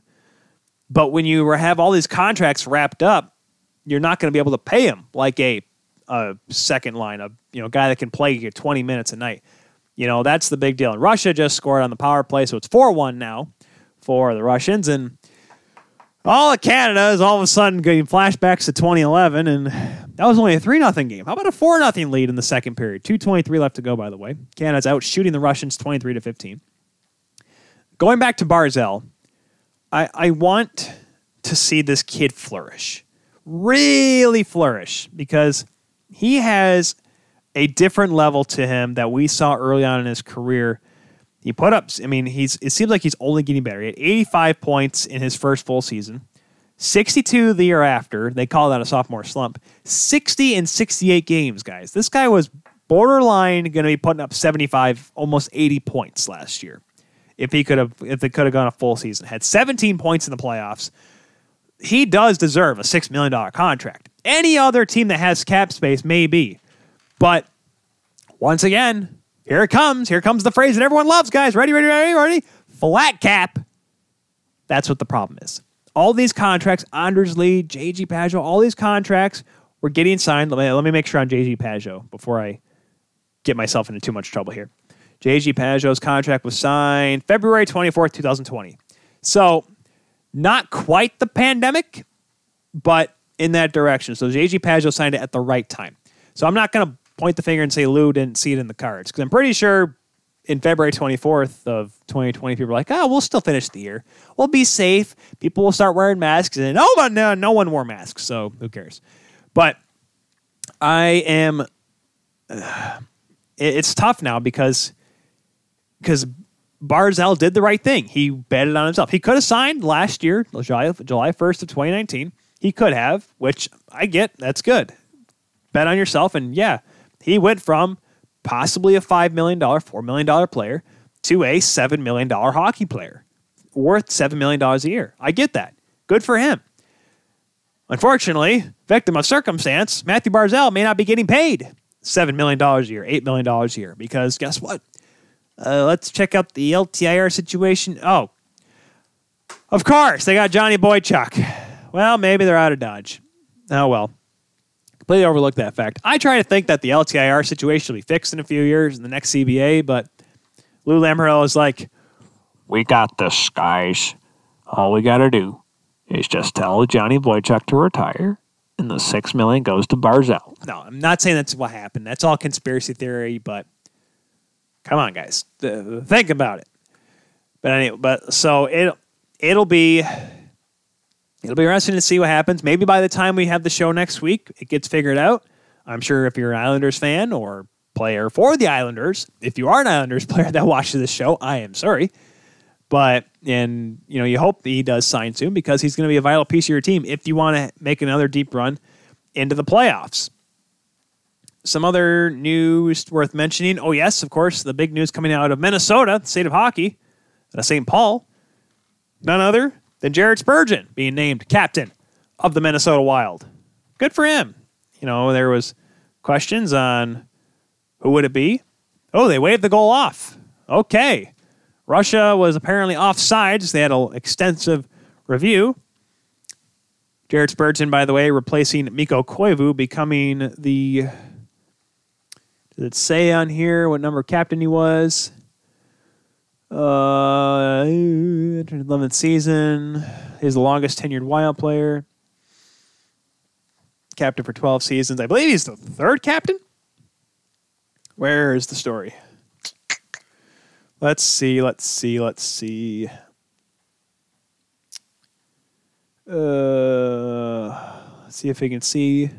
do, do. I'm sorry, I should have read it in this. I thought he was the third captain because it was Koivu and one before him. But regardless, good news for Jared Spurgeon. Uh, deserving guy, good player, good defenseman. I think he can he can be a capable player, and you know he'll. I mean, Mikko Koivu was there for a dozen years, so he'll be a guy that's. It'll be an adjustment. And again, I think the Wild are in the middle of a weird adjustment. They have you have Cam Talbot as your goaltender, so you you have that to look forward to.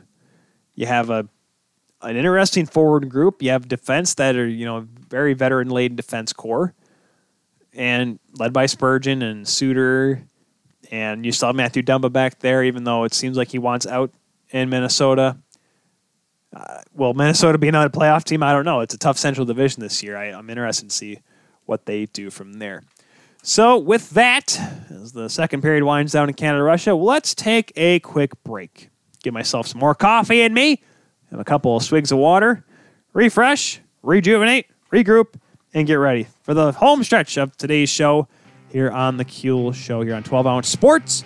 When we come back, we'll talk about the U.S. Finland game that's supposed to come on later tonight after the Canada Russia game. We'll also continue the live reactions here and more on the Kuehl Show here on 12 Ounce Sports. We'll be back right after this.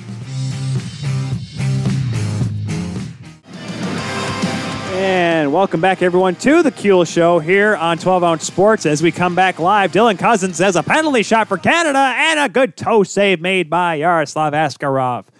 Literally came back at the perfect time.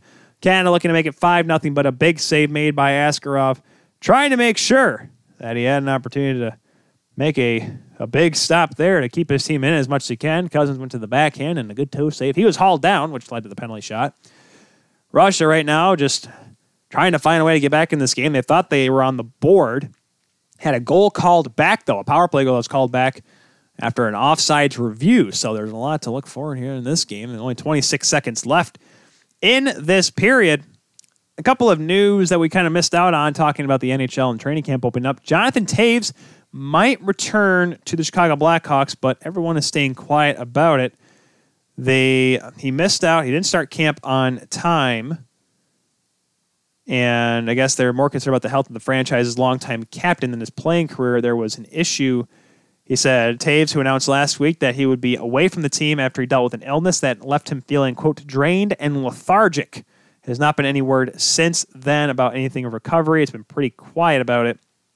And I guess Patrick Kane knows more about the story, but he's keeping it quiet. So there's obviously something going on with the with Captain Serious there in Chicago, and we hope to wish him the best recovery because – you know, we've already seen it this year with miss, you know, with Henrik Lundqvist having now to go undergo open heart surgery. We only hope the best for Jonathan Toews because we like to see him back on the ice. I know we harp on Chicago a lot on this show, and we may do that in spades next week. But you know, we don't wish the we don't wish that kind of stuff on players, especially like Jonathan Toews. You know, he's been a, a big part of that franchise. The fact that that franchise is the fact that the franchise is relevant and people complain about him is because of guys like Toews and Kane and the work Stan Bowman's done to rejuvenate that franchise. That right there is the reason why you don't want anything bad to happen to him. So we'll keep tabs on that for sure. Hopefully, a speedy recovery and a safe recovery. Whether he comes back and plays or whether he you know decides to hang him up for health reasons to make sure for his own safety later on in life, whatever is the best for Jonathan Toews is obviously in the first thoughts of everyone, first thought at the front of everyone's mind. And another thing too, we were talking about a little bit in spades about the NHL uh, last week, how the NHL seemed to have a deal going through with the federal Canadian government, which has been confirmed this week as the federal government of Canada, excuse me, announced a wave to its 14-day mandatory quarantine for people coming into the country which is good to know because now people can, you know, players can just come back right now and be able to play at the start of the season. So the federal government's giving the wave on it. As of right now, the provinces that have officially signed off on it, Quebec, British Columbia, and the and Alberta.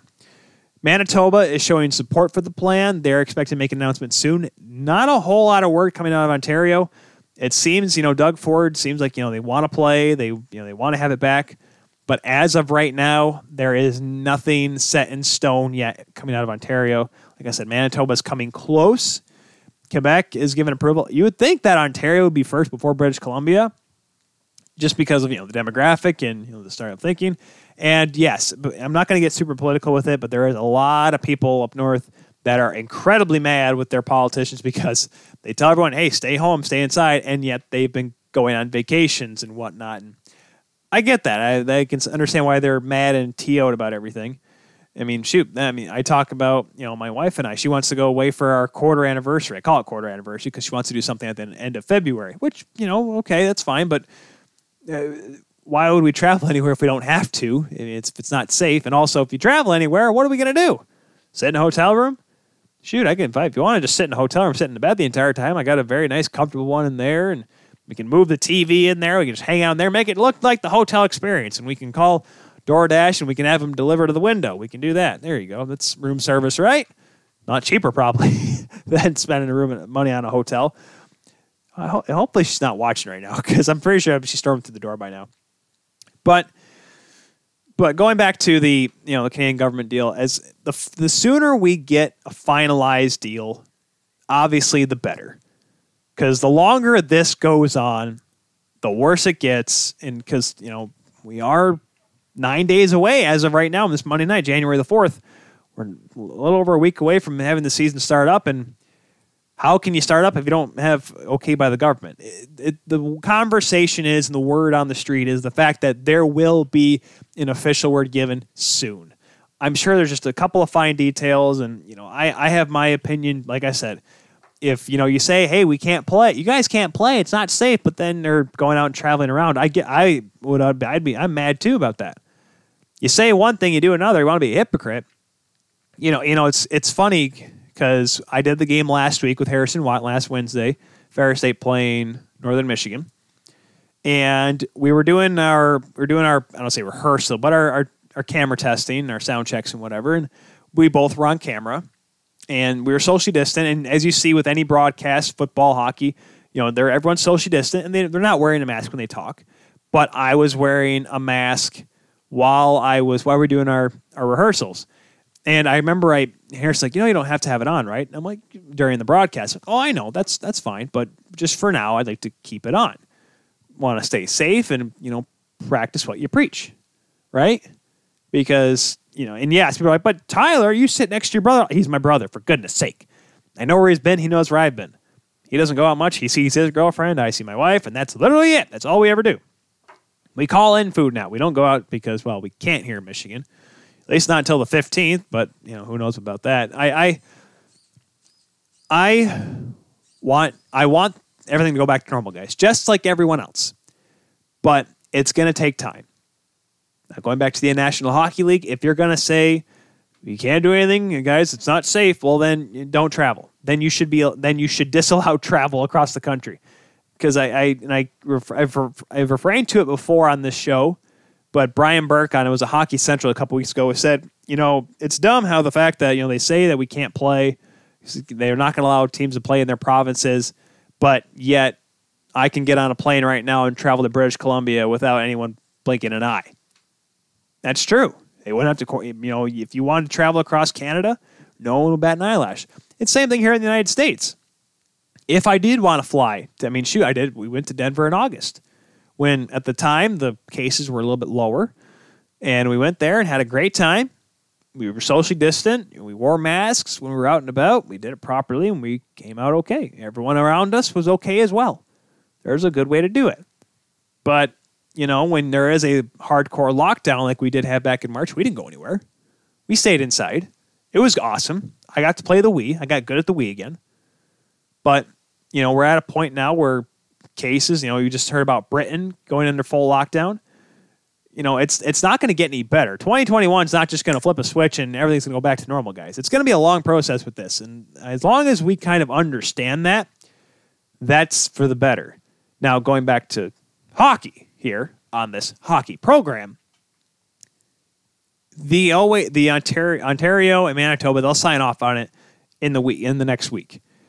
Because I believe I I think I don't know if they're just playing hardball for no reason right now, but they I don't know if it's because they just want to be in the spotlight or want to make a big deal about nothing, but there needs to be a a finalization because they know how important hockey is. Now, yes, before I went before people come out screaming, but Tyler, the safety of everybody. Listen, the safety of everyone. The hockey team that will leave their I mean, they'll be at home, but they get tested before they go on trips.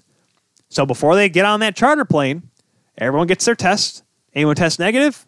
Right, everyone test negative. Anybody test positive? Nope. All right, everyone on the plane. All right, cool. Let's fly to Vancouver. All right, Vancouver. Get off the plane. Probably have to test right then and there too. Probably will. In your own private terminal, by the way, not public terminal, private terminal. Then you get on the private bus that's been sanitized and is just for the team. They go to their hotel. Or actually, they may go to the rink first. Check it out.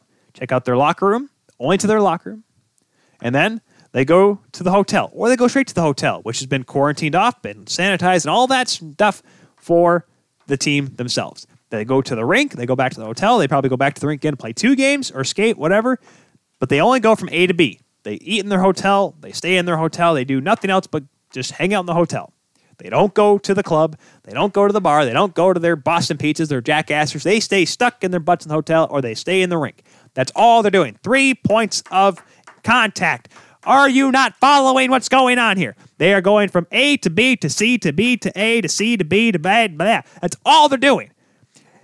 It's not rocket science, people. It's very simple. So why can't they just agree on this? I mean, I get it. The safety of everyone's important, but mother of Teresa, let the kids play. Let them play. Where is the issue here, guys? Where is the, oh no, guys, there is an issue here. This is public safety. If they're not even going to be exposed to the public, I'm sorry. I, I, may I may be blonde, guys. I may not be. I mean, my wife, yes, she works in the health field, but even she agrees with me. Where is the issue? I don't get it. I, I love to would I would love, love, love, love to hear what these governments have not signed off on yet.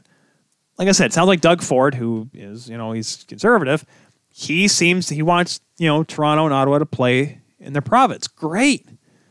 What are we waiting for here? Are you waiting for the NHL to just give you money for some reason to play? That is that's what it is. That's stupid.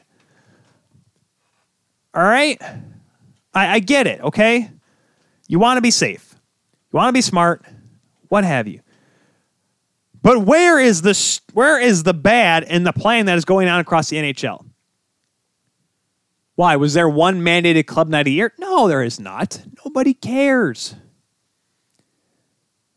No, like they, they want to play hockey. They're going to do everything they can to play hockey. They're going to take every precaution to play hockey. So, where in this idea of their restricted travel makes it unsafe for the public? Are you just going to have random people? You think they're not going to block off these hotels?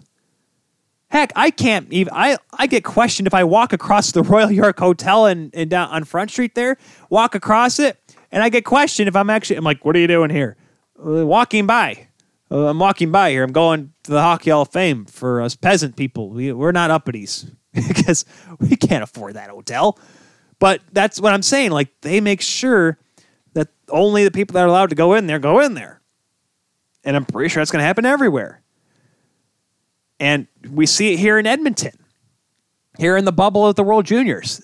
They're literally going from the hotel, taking the skywalk across to the rink. That's what they're going to do.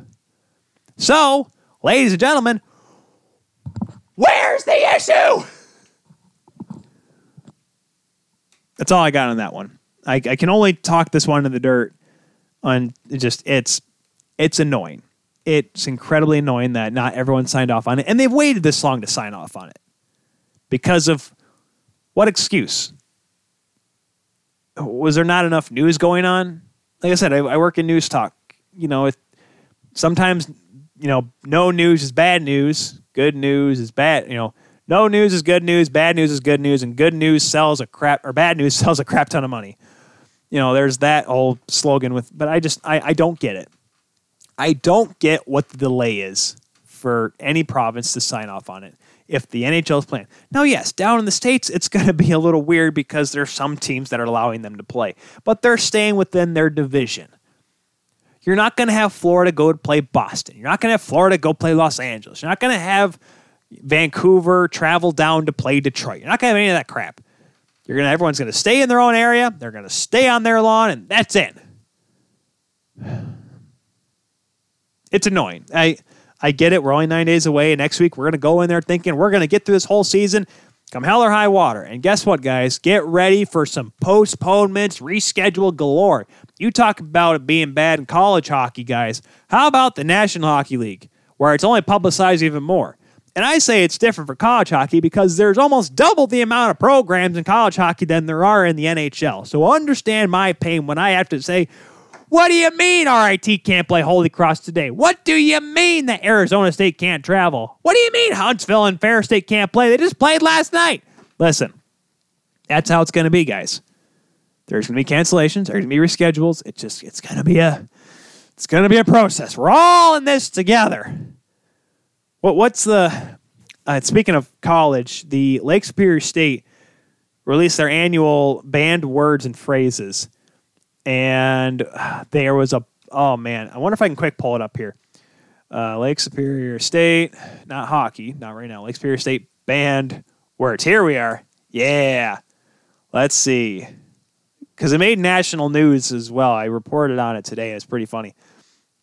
Let's see. So phrases include COVID, social distancing. We're all in this together. I said that one. That I can't say that up in Sault Ste. Marie right now. Social distancing and an abundance of caution is another one that we use. So, in an abundance of caution, we're not going to allow Canada to come down to the states. There you go. In these uncertain times, uh, pivot. Well, uh, you know, it's going to be tough for basketball and whatnot when I heard Pivot, I immediately thought Friends because I thought maybe Friends was getting binge watched by everybody. But apparently, since they have to pivot to contactless delivery or pivot to a different uh, mode, unprecedented. You know, we said that a few times with Steven. Karen, I love that. Karen. Um, I know, right? I guess I know, right was a weird one. But so, yeah, there was just a few of them that had to do with, with COVID 19. And like I said, we're all in this together. Well, you know what? I wasn't going to go to Lake Superior State anyway, so there you go. I it's it's it's a funny thing because they do it every year. I don't I don't remember what they had last year, but they had a couple of good ones. So, but you can always look that up, of course, if you just you know use the internet. Don't leave us now though here on 12 Ounce Sports. We got a lot to get to here. Actually, I'm looking at it now. I think we all we got left here today is the story with the World Junior semifinals. So we have 4 nothing about to begin the third period between Canada and Russia. I don't know if we're able to get through all of it here by the time we end the show here at 8:30, but we'll have to take a gander cuz obviously we have talking minors coming up next, right? Minor League Rando to be talking some sports, I would think. Let's see here. One hour till taking the minors. Let's see what he's going to talk about today so I can actually get it up. Show notes, talking with the minors, talking about SPHL action the past weekend because they got started. NFL Week 17 and Wild Card Weekend. So he will be on at the bottom of the next hour, 8.30 Eastern Time, 6.30 Mountain Time, which is the time out there in Edmonton where they're having the World Junior Championships. But let's get into some of the World Junior talk here in our final half hour and change of the Kuehl Show here on 12 Ounce Sports. And before we get to the U.S. Finland game, let's talk about some of the quarterfinal matchups. First of all, Austria and Switzerland. I, I I thought more of Switzerland. I thought they were going to have a little bit better of a showing, but that they went in that last game needing to win, and Germany was healthy at that point. They had a really good goaltender you know, coming back. Florian Bugl, who looked really good, looked confident, played extremely well against Russia in the quarterfinals. I'm not saying Germany surprised me, but I'm in 2022 tournament's going to be rough because they're going to lose. Stützle's not going to be playing. He's going to be playing in Ottawa, and you know you don't know about your goaltending situation then. And Germany's such a wild card, anyways. They may not be as good this year. And since no team's going to get relegated, Austria gets another crack at it, even though they're losing Marco Rossi to the Minnesota Wild. Austria may not have much of a better outing as they did this year as they will next year. I think Switzerland will come back a little bit better. And like I said, with Germany being weaker and Austria being weaker, they may find themselves in a better position if they get put in the right group. They obviously haven't announced that yet. They will not announce that, I think, until after the semifinals announce it, probably t- tomorrow. Will they announce it before the championship game? Not sure if they would or not, because that would be an interesting note. Because I believe, yeah, I think they usually announce it before the game. So, yeah, because tomorrow is the gold medal game.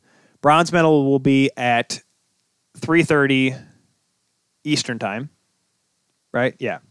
Yes, no. Yes, no, yes. No. 5:30 Eastern Time, 8:30 puck drop for the gold medal game tomorrow night. 7:30 local time. No, ninth. Gosh, I mean, I can't read. Uh, so I'm on the double IHF website right now, guys, and they do the 24 hour clock, and I have to do math sometimes. Kelly would probably be able to read that, no problem. 9:30 puck drop for the gold medal game tomorrow night. 7:30 local time in Edmonton. 3:30 local time puck drop 5:30 Eastern time for the bronze medal game. And whoever loses this game will play the loser of the US Finland game, which we'll get to later on. But like I said, Austria and Germany, it'll be tough for them next year if they don't have a, an uprising in talent. I mean, Germany had a couple of guys that really showed up this year, but it'll be tough without because we saw how good Tim Stützle was. There's a, there were people that were half joking half being serious of saying, you know, Tim Stützle could be the MVP of the tournament. How he single handedly, you know, at times just dragged Germany into staying in games. You look at that game against Finland in the first game of the tournament. The game against Switzerland, he played. I think I mean, he didn't play a phenomenal game against Russia, but he helped carry the play, and you know he he helped give Germany some life at times. And even though he didn't score the goal in that game, I think Germany they had a good showing, and with that kind of a program, they just need to conti- continue to keep plugging. They need to continue to show that they have talent. And you know, to be honest, guys, think about it this way: next year is the Olympics in 2022 in Beijing, and if the NHL is allowed to go, which it's seemingly all they're going to do, it seems like that's the plan. Tim Stützle and Leon Draisaitl leading the Germans. I'm not saying they're, you know, they may not be the favorite to win the tournament, but they're going to turn some heads. Germany in that tournament next year in the Olympics, guys, watch out for them. They may be a really competitive hockey club. I'm excited to look at that. Finland beat Sweden to get to the gold medal or the gold medal game, the semifinals. They trailed in that game 2 nothing. And of course, Sweden, who had their 50 was 53 game preliminary round streak snapped by by the by Russia, who right now is trailing for nothing. Sweden, I just you just knew with all the COVID problems coming in that even though they smacked around the Czech Republic, they were gonna have they were not the same Swedish team that we usually see in the preliminary rounds. You know, Lucas Raymond and Alexander Holtz still shined, but you know, they just they weren't the same. They just didn't seem like they had the same kind of zip they didn't seem like they were going to be a tough team. And you know, I, I joked about it with Cody Jansen before the tournament. Yeah, Sweden will lose in the preliminary rounds or the in the medal round, anyways. You know, the elimination round. But I didn't think it was going to be to Finland. I thought they'd lose. I thought they'd at least make it to the semis. I think they were finally finding their groove, and maybe those losses at the end of the round robin would give them the kick in the butt that they would need. But as we realized that they were looking good, but Finland just came back. Anton Lundell, who is one of the best players in this tournament. You know, nine points going through the quarterfinal. Roni Hero and I, I just I look at that game and say to myself, how does it happen? Because I want to be able to stand up and say, hey, you know, here's your problem. But look at it this way. I look at that goal, the game winning goal by by Roni Hirvonen. And you see a great save made by Hugo Alnefelt, and he just stays in the splits. Right? Go back and watch the game, and you know NFL had to make some big saves. And he actually made a big save leading up to that, but he sits in the splits and just sits there. And That allowed Rovinen an opportunity to sneak it in under with less than 30 seconds to go. And it looked like just the Swedes just kind of gave up after the Finland after Finland came back to tie that game. I I don't know what it is with Sweden. They have won one gold medal, 2012. I can't tell you how many times they've made it to the gold medal game. I know 2018 was one, 20, 2008 and 2009, both against Canada. The team's always there. They're always competitive. They just somehow, some way find a way to lose. They are. I'm trying to think of a team that's won once but seems to always lose. I, geez, no, I can't think of it off the top of my head. I was gonna say like Buffalo, like the Buffalo Bills, but at least you know Sweden's won a won a championship, unlike the Bills. Which you know, hey, Josh Allen MVP. Hey, you want to bet on him? iBookie.ag down there in the corner. So going into tonight's, actually, we'll hold off on Finland. We'll get to that a little bit later. Canada beat the Czechs three nothing. Like I said, Devon Levi looked good in that game. Dylan Cozens, Bowen Byram each scoring goals. Bowen Byram got his first goal of the tournament couple of squeakers and you know the Czechs. They like I said, they outplayed Canada. Czech Republic always seems to find a way to cause and turn some heads and make things a little uneasy for the big teams in this tournament. So I wonder to see if that'll change, if that'll continue to help build that program. U.S. beats Slovakia. Cole Caufield with an absolute ripper of a shot. Slovakia almost made, they made it interesting. They were down three nothing. They came back to tie or tie it. They came back within one. They were close to tying it. A couple of close chances there towards the end. But Spencer Knight had to be sharp. And that, this was a game I really thought Dustin Wolf was going to be the guy that had that was going to take over because Spencer Knight just never looked confident in goal for the United States. But then all of a sudden he comes in and has to make a few big saves in the game, and you know he played decently against the against the Czechs, had to, and you know this was a real important game for him, and it's all going to be a telltale sign for him because he's probably going to get the goal call tonight against the Finns great matchup in Golden too. You know, you you you have on one side a solid goaltender in Spencer Knight, a goaltender that you've seen now can really you know show his stuff, and Kari Peronian, Pro Proinen Proinen Proinen. I'm to go with Proinen. Kari Proinen.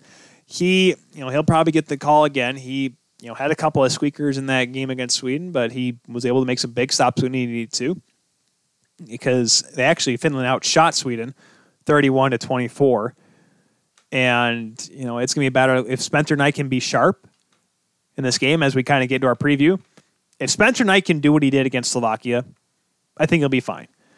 If the U.S. can limit the chances for the Finns and stay on the attack, they'll be in a great spot.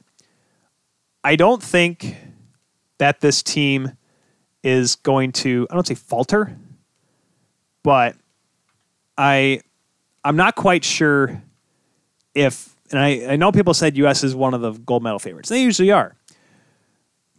But uh, I'm not sure if they're good enough to win it all. And that's that is the one bummer um about all this. Sorry, I'm quickly typing up the tweet to let everyone know that hey, I'm talking about it right now. So I I, I want there to be a better. I want the I want the U.S. to compete because because it'll only be great if they had a Canada U.S. final. If Canada can hold on, of course, four nothing with 15 minutes left right now in that game. But sheesh, if if you have if the guns get going, Trevor Zegras, who's been absolutely sensational, he's leading the scorer in this tournament. Cole Caufield is starting to find his legs. You have Jake Sanderson looking good at the point. I, I, they're they're so they're looking deeper and deeper by the day. I wasn't certain that they were going to be good because I didn't know how. I mean, I thought you know this was the best goaltending tandem, but then after that game against Russia, you almost thought to yourself, "Wow, we spoke too soon." And you know now with one win away from a gold medal, from the gold medal game, can they do it? I I think this team is incredibly talented, but they have shown in the past they're inability to step up when it matters most. Finland has, like I said, Anton Lundell. He has got now 10 points in the tournament. Excuse me, I forgot he got a point in that quarterfinal game. Uh, Topi Niemela, who just seemingly came out of nowhere, seven points as a defenseman in this tournament. He has been incredible for Finland. Uh, I think the goaltending battle will go to the Americans, Spencer Knight.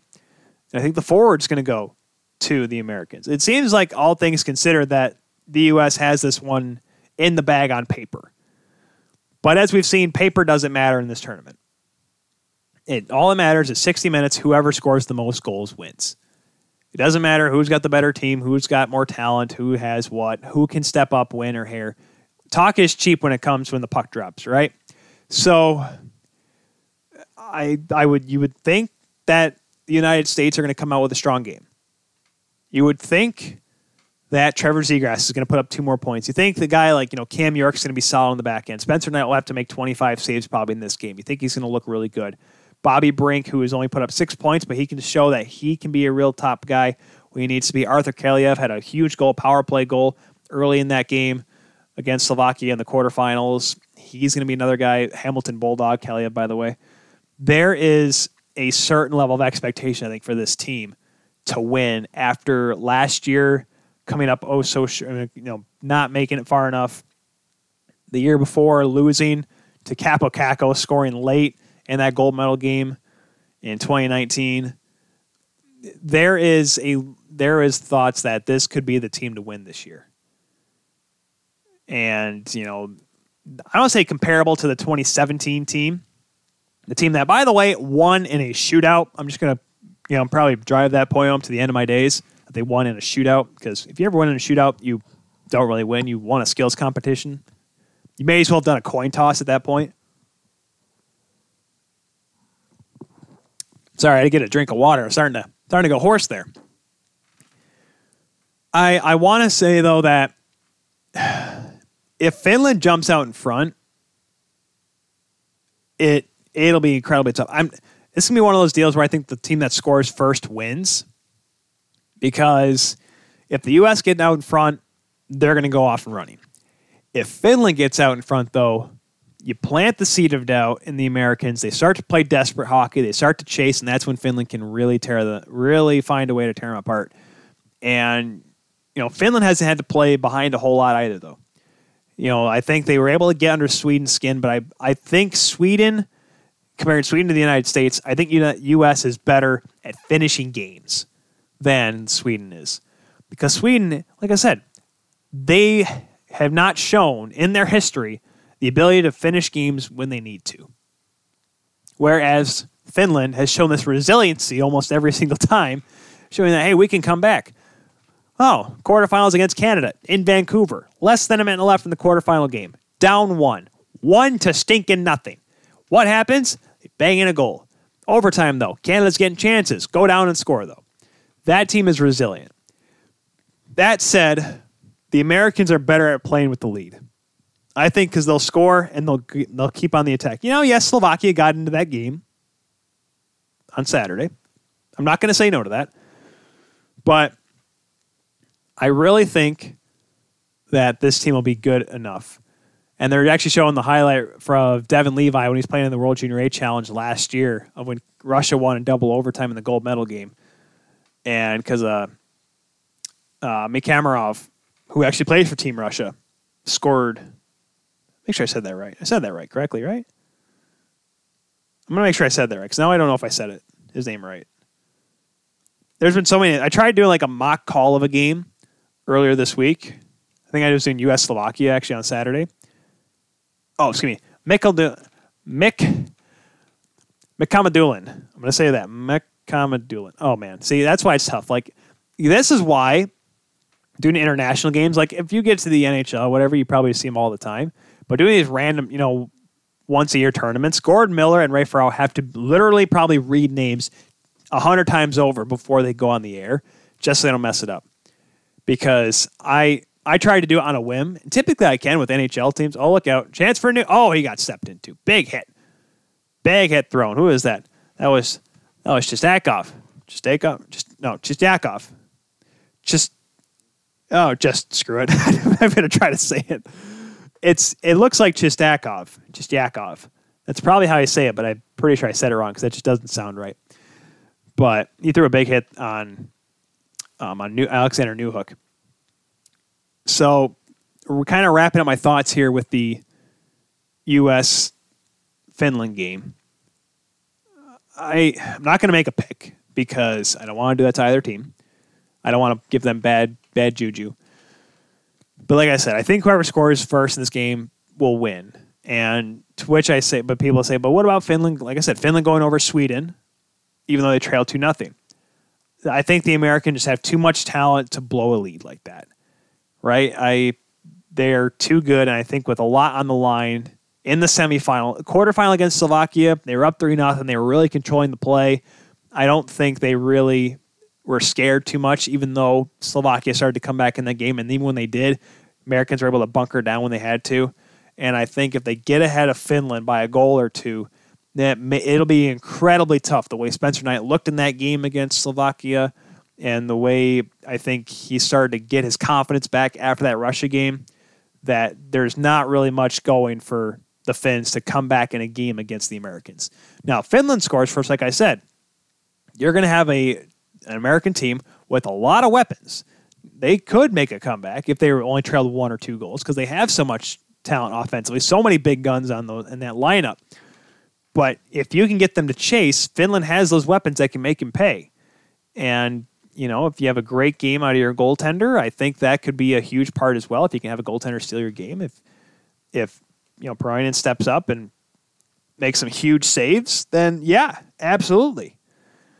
However, if like I said, it could be this could be easily be a one goal game or a four goal game. That's that's my long story short. It's not going to be Finland getting the four goal game though.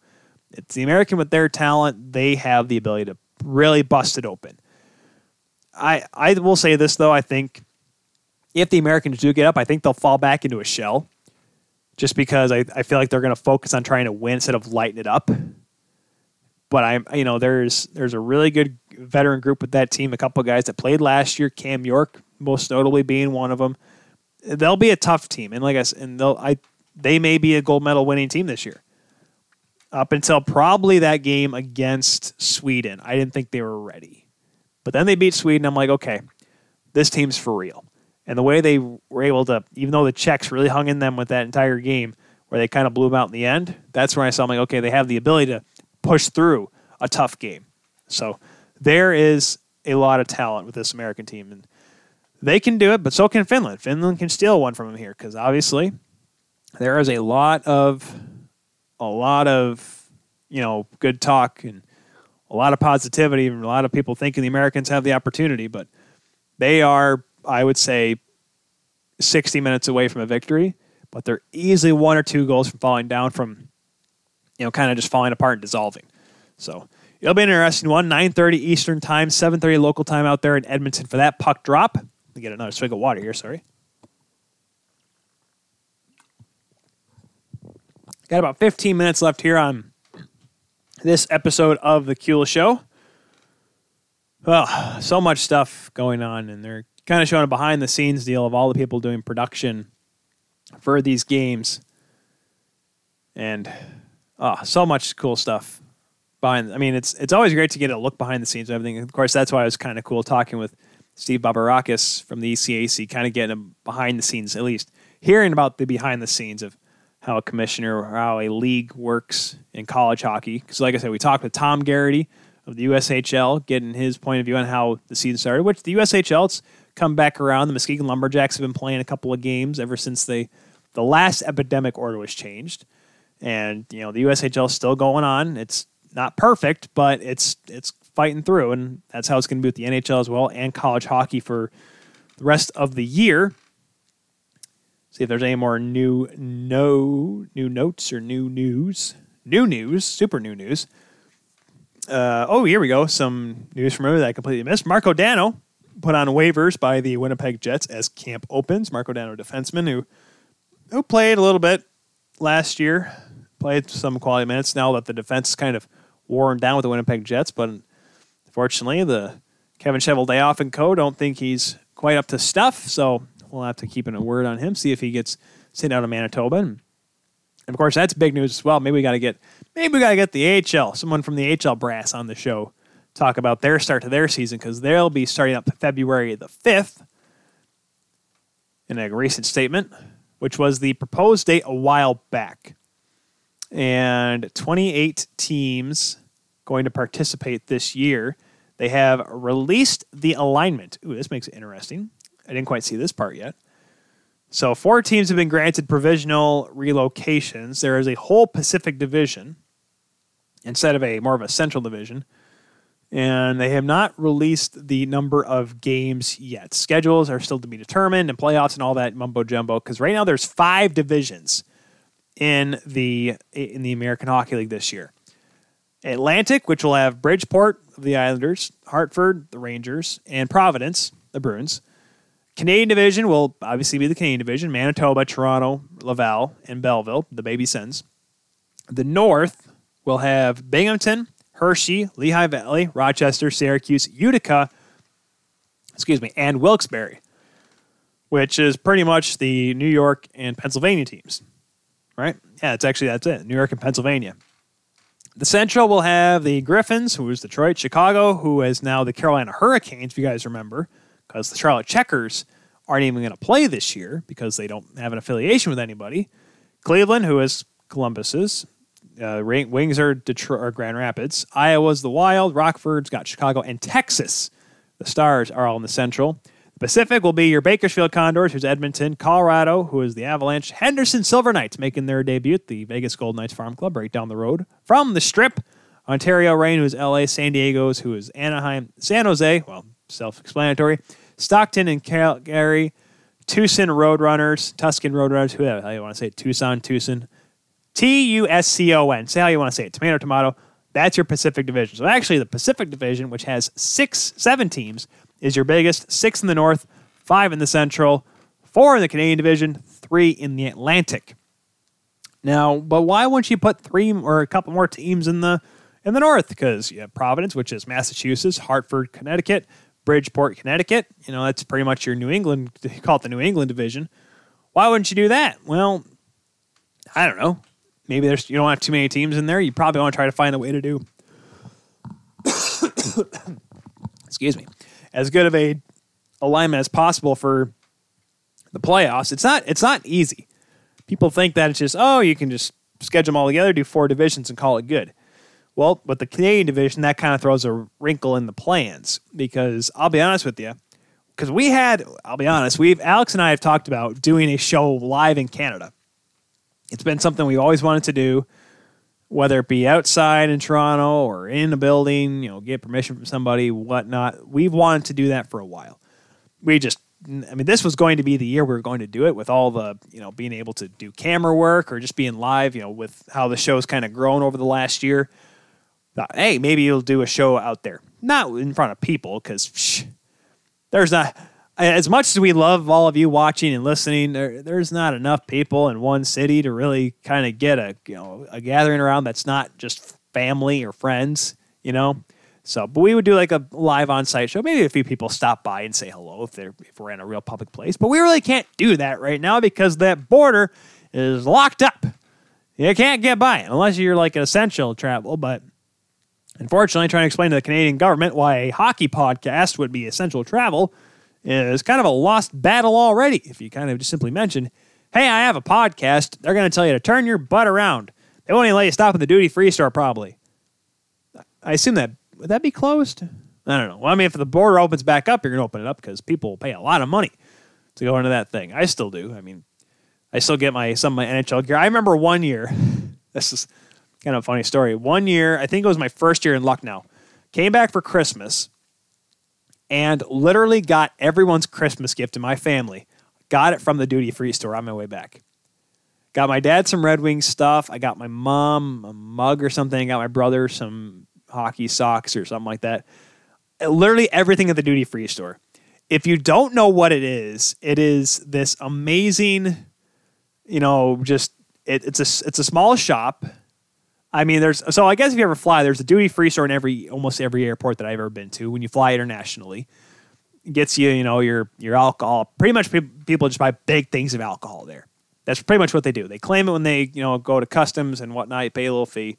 It's cheaper than buying alcohol in their respective countries, especially in Canada where the tax for alcohol there is ridiculous. But you know what? It's it helps you know fund you know, the government and the community and what have you. So I, I just I've accepted it. So I oh we got some pushing and shoving after the whistle here. Oh, is that Bar Bardakov? Bar Baradakov going at it with I can't catch the number. That's not Newhook, is it? Nope, it's uh oh, it's Peyton Krebs. Peyton Krebs getting into it.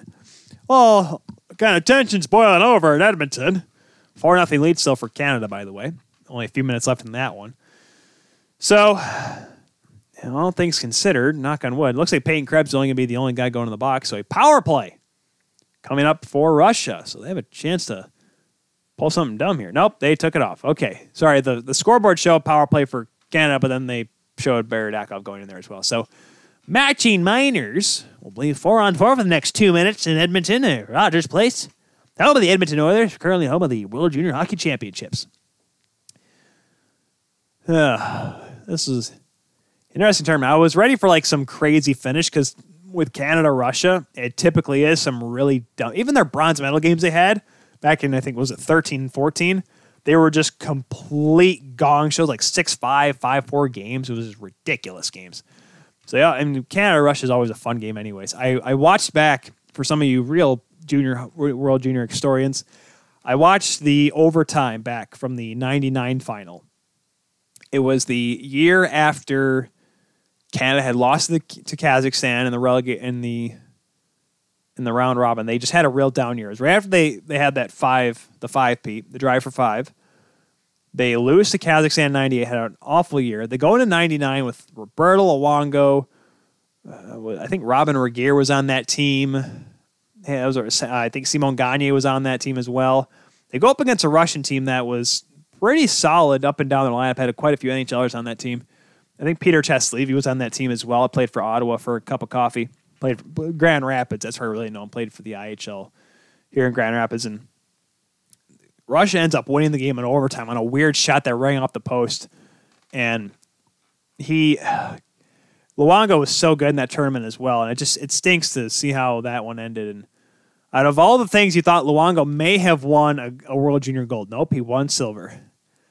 Roberto Luongo, there's a if there's ever a guy to have on the show, it'd be Roberto Luongo. I mean, uh, unfortunately, it's the story of always a bridesmaid, never a bride, because he was always good, always. I mean, one of the best goal. I think he's was he played the most games ever of a goaltender. He was even up until the end. He wasn't perfect, but he was solid. He was good. He was talented. Even you know the one year where him and James Reimer couldn't make a save, but he was an NHL goaltender till the end. It wasn't like he was garbage at the end. He just said, I'm like, yeah, I'm not as good as I used to be. I'll hang him up. Now, yes, people in Florida are probably like, he was awful. He was the worst. You know, all, all 10 of those Florida fans, by the way, were probably yelling that. People in Vancouver probably wanted his head on a stick for about a decade now. People probably still do. I guarantee you, if Roberto Luongo walked in Vancouver, walked the streets, at least 10 people, if he walked two blocks, would yell at him for game seven in 2011. That's because, you know, people, I mean, I still I go to Griffins games. I still don't forgive Joe Hicketts for clearing the puck over the glass in the 2016 tournament. That's just I still won't forgive him for it. He's a good defenseman, good hardworking guy. May not make it in the NHL, but he's fun to watch. Small guy, can shoot the puck, skates, plays physical. He touches that puck though. I'm in Van Andel Arena. Hicketts. That's just how it's that's just how it's going to go with him for until the end of time. So Game's just about over here. A couple minutes left in Canada, Russia. 4 nothing lead for the Canadians. 33 to 25 are the shots. Devon Levi playing well, looking solid. They just put up a number that I'm not going to say because of a certain statistic with it. 308 left in that one. Canada, hopefully, going to hold on to this one. Going to play for the gold medal tomorrow night at 9:30 Eastern Time, 7:30 local time. And Russia is going to pull their goaltender here we go. Six on five, down four. Russia going for broke. All right, let's see. Okay, we're going to take this one as far as we can to the end here.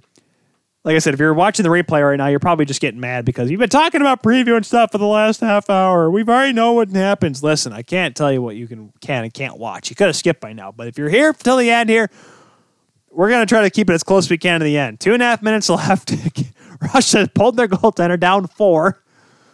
It's a ball move, Kai. Let's see if it pays off for him.